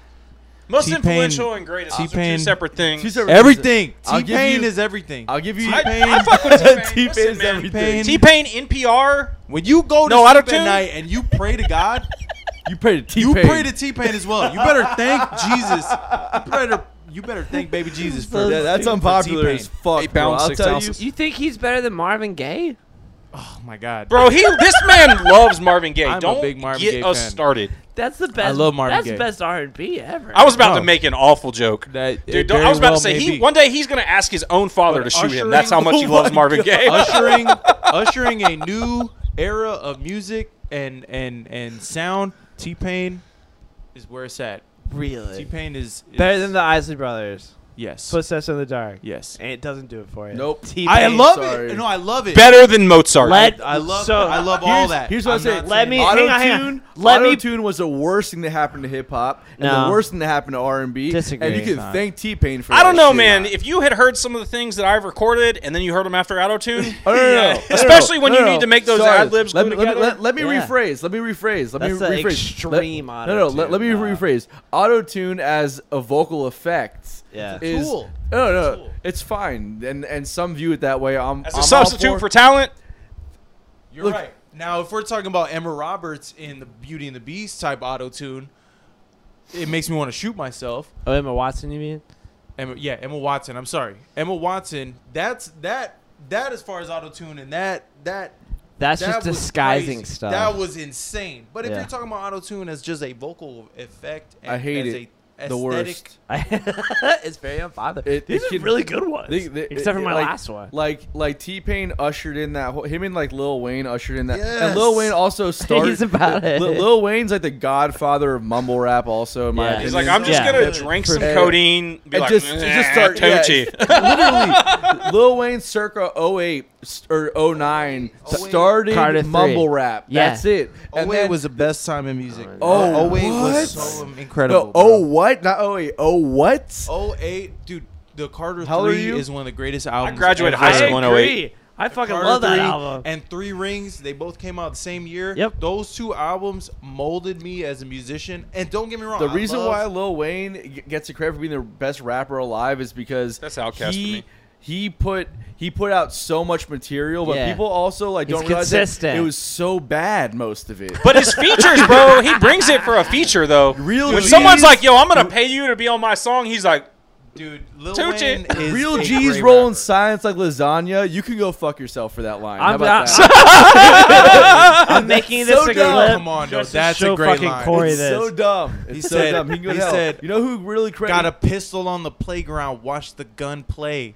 Yeah. Like, come on, bro. What? So stupid. no, it's not though. It's, It's great. genius, It- though. no, you, you, you know who you know who you know who a real genius is. You know who really moved hip hop forward was Outkast with Southern I Brothers and agree. Cadillac Absolutely. music. Absolutely. Like that's real innovation. What hip what what Lil Wayne and T Pain, if you ask me, with the auto tune shit did, is they they it was it was a it was a a, a regression in hip. hip I don't know, bro. it's Have you not. have you watched T Pain with no auto tune on No, NPR? I, uh, no, Yeah, I'm, I've I'm not that. arguing that T Pain's talented. That's not what mm-hmm. I'm saying. I'm saying that, that his contribution with autotune destroyed R&B and hip hop. That's what I'm saying. No, it's, I, I don't agree. I don't agree because because it's not like we saw a complete absence of of of R and B singers with without auto tune. It also gives some people a voice that never would have been able to it's even. it's as if you just maybe they kinda- shouldn't have a You voice. shouldn't got, have you a got voice. a, it's They g- like have a you got a road and then you just add a whole new lane. You Yeah, just yeah. you just add you just add on to the culture. It I'm just all for that. I'm just saying that people like Marvin Gaye and O.V. Wright and fucking like that, uh, like that, that whole era of R and B where, and everything was soul, pure. where it was so just like real you're and right. raw. And I'm not, I, I, I'm not the guy that's gonna sit here and argue against technology. I love technology. I think the auto tune as an effect was the worst decision that could have happened in. in And I'm just trying to say, if In- in Outkast R&B. was so influential, why aren't there more uh, hip hop and R&B uh, acts that sound like Outkast? I mean, Kendrick They're- Lamar they're- has no, no, they, they all do. Like, you don't understand if, if you really study Andre 3000 and Big Boi, like like their flow and the way that they, that they, if you really study it, you will understand that every rapper after them, birthed ATL, man. they- got- not Yeah, just and just- ATL. every rapper, Eminem, literally is is is, is just a clone of Andre 3000, right? Like, it, it- and then like all the influences that, that, that he had. It's like you just have to understand that if you if you really study what they did, you understand that every rapper that came after them was just trying to be them. That's all it is. It doesn't matter where they were from, the, the South, uh, the the north, uh, uh, you know, uh, Northeast. it doesn't matter. Like Where's Lil, Lil Wayne's from Louisiana, right? Like he's from New Orleans. right? Yeah, yeah, yeah. Yeah, Lil Wayne. Lil look Wayne had his own style though. Yeah, That's when- a cool he was thing. with- nobody can. Lil- nobody else can be Lil Wayne. No, Where's T-Pain when Lil? Wayne was in the Hot Oh, Boys, see. when when Lil Wayne was in the Hot. Boys, He's you got me. Like, like I love Lil Wayne and the Hot Boys. I didn't know right? that. But like when Lil Wayne did started doing the reason I fuck with fucking, you know, like like like mumble rap thing, that's when he lost me. When he started doing like a hundred songs in one year. Yeah, Like, yeah. It's like, I was you like, bro, what are you doing? need some money. Yeah. You want out of your contract. Yeah. You do not like Birdman. Yeah, Put some exactly. respect on your name. Exactly. That's what I'm saying. It's, it's like you like when he was doing Hot Boys and shit. That was okay. I love Lil Wayne. Then it was like circa 08, 09. I was like, yo, you are terrible. You were Like legit- around the Carter time like three- Lollipop three came incredible. out. Yes, No, exactly. Oh, dude, Lo- dude, that album is insane. I love that. I love that Hot Boys? album. To some degree. Oh, so you don't know about early Lil Wayne then? Well, how I old are you? I'm I'm 26. I Oh, okay, we gotta get. Oh man, He's- okay, he's it's fine. young. I get it now. It, may- I understand why you like what the, the air that you like, and, and I hate. And I Dude, hate, I think it's actually I hate to play the age thing. for us to be able to like work on modern music together in some ways because we're almost like in two different eras. But It's amazing, and and, and, bro, and, I respect the hell out of tech, the, the technology and where music is going. I, like I love all the possibilities, but I understand. But like, I understand, and I hate to play the age card because I hate I hate when people do that shit to me. But I get why that is the reference for you. Yeah. There, but Lil Wayne, when, when he was with Hot Boys, man, that shit was untouchable. Are you, Right, right. D boy, No, are you get it. kidding me? Shit like that, you're just like, yo, this dude is fucking wild. Yeah. And then and then he started doing all that shit like in 08, 09 with that mumble rap. And you're just like, oh, what what did he do to himself? Because we Right. have the reference from before. Yeah, and and I mean, and my- you're right. There, No, there's not gonna say what I artists. There's about say. artists that I admired in high school that today I really am rather apathetic about because they're just not the same. Like uh, the I- prime example for me is Joey Badass, right? Like when I was in high school, bro, Joey Badass, his flow, his lyric lyricism, his just manipulation of the English English language was impeccable. But you listen to his stuff now, and it's it's a little different. I mean, I'm still a Joey I Badass fan. I'll still like, listen to what money. he makes. Sure. But like, but it's just not the same. So I, I definitely feel you on that. Where it's just like when you get that taste of what what it's like when it's really just like gutta and Yeah, like just like from like when they were super hungry. Yes. And then there's that then then there's also that part of them where it's just like I I've made mine and I'm gonna make up. But I I'm going to disagree with you on when that happened with Lil Wayne and T Pain. Yeah. To me, 2008 was the golden age, bro. Three I rings. feel like early 2000s. Go back and listen to- Yeah, that- Listen what- to Three for- Rings. Seems bro. like there's a common theme here. There's like a five year gap in Yeah, between what we view as the golden age. Yeah, well, because yeah, because that's when we were that age, right? Yeah. So, but it's also like like like for for the, at least at least those guys. If you talk about the the golden age of hip hop for me, like we're the the '90s all day. I mean, like we're talking like Biggie. yeah, but y- but like your tribe called Quest, like Yeah. like early Outkast. That to me is like it. But then, but I also love like two, early 2000s hip hop, but like not the mainstream Everything shit. has merit. But yeah, Yeah, there is totally. that point in time that really makes an impression on you, and and there is a, you know, even an evolutionary thing where there is a certain period of of your life that certain things make certain nostalgic. impressions on you. Yeah. moving forward. Sure, so it's like nostalgic. I get yeah, it. it, it. But that's circling back to how Jared and I work together because we're we're not super far in age. But it, what is it, about five years or so? It's enough You in- know, in it's gen- enough it's- where it's we enough, have yeah. different, different enough tastes, but also similar enough tastes where we we can be devil's advocate in cer- certain It helps us cases. reach a broader but we can, audience. yeah, we can also we can also come together on certain things. So and we can also you- be like minded. So you can keep his old ass current, and then he can keep your young ass from sounding This like dude- shit. Yeah. the That's main been bottom of the bill this week, me- ladies and gentlemen. Yeah, You it gotta remind me how corny I am. yeah. Once, Uh, and I gotta be like, yeah, man, I am pretty, pretty fucking corny, bro, it's, it, and, and I'm cool with it. it- And then- and then you got it. Jonah. Be, be authentically you. But this is funny because I think Jared and Jonah are almost ten years apart, and I'm literally right in the middle. So like, You're bridging that gap. as as a whole, the three of us, that's why we make things so so well together because we are kind of I don't know, we all take from our own experiences, but then we're also open enough to kind of connect with Each with each other, you totally, know. So. I it's Yes, I still don't think age has anything to do with it because we're like four months apart, right? Me and you, right? Yeah. And you're like ninety. In true. comparison to me. Well, you're like a child though. Well, I was saying that fucking Car 3 was like one of the best fucking albums ever when I was fucking. But you don't know shit about hip hop, so your point's are relevant. And you think you know everything, so you're an old man. That's Is what I'm trying to get at. That's why you're a child. That's why you're an old man. This has been another episode of Bottom of the Bill, ladies and Yeah. gentlemen. Thank you so much for tuning in. Thank you guys so much for being here. This Thank is a lot you of fun. Man, this is Appreciate great, you man. having us, man. Absolutely, man. We'll have to we'll have to do this one again. This is really a lot of fun. I really Right. enjoyed this. Absolutely. Are you calling it? Calling it. All right, well, adios, muchachos.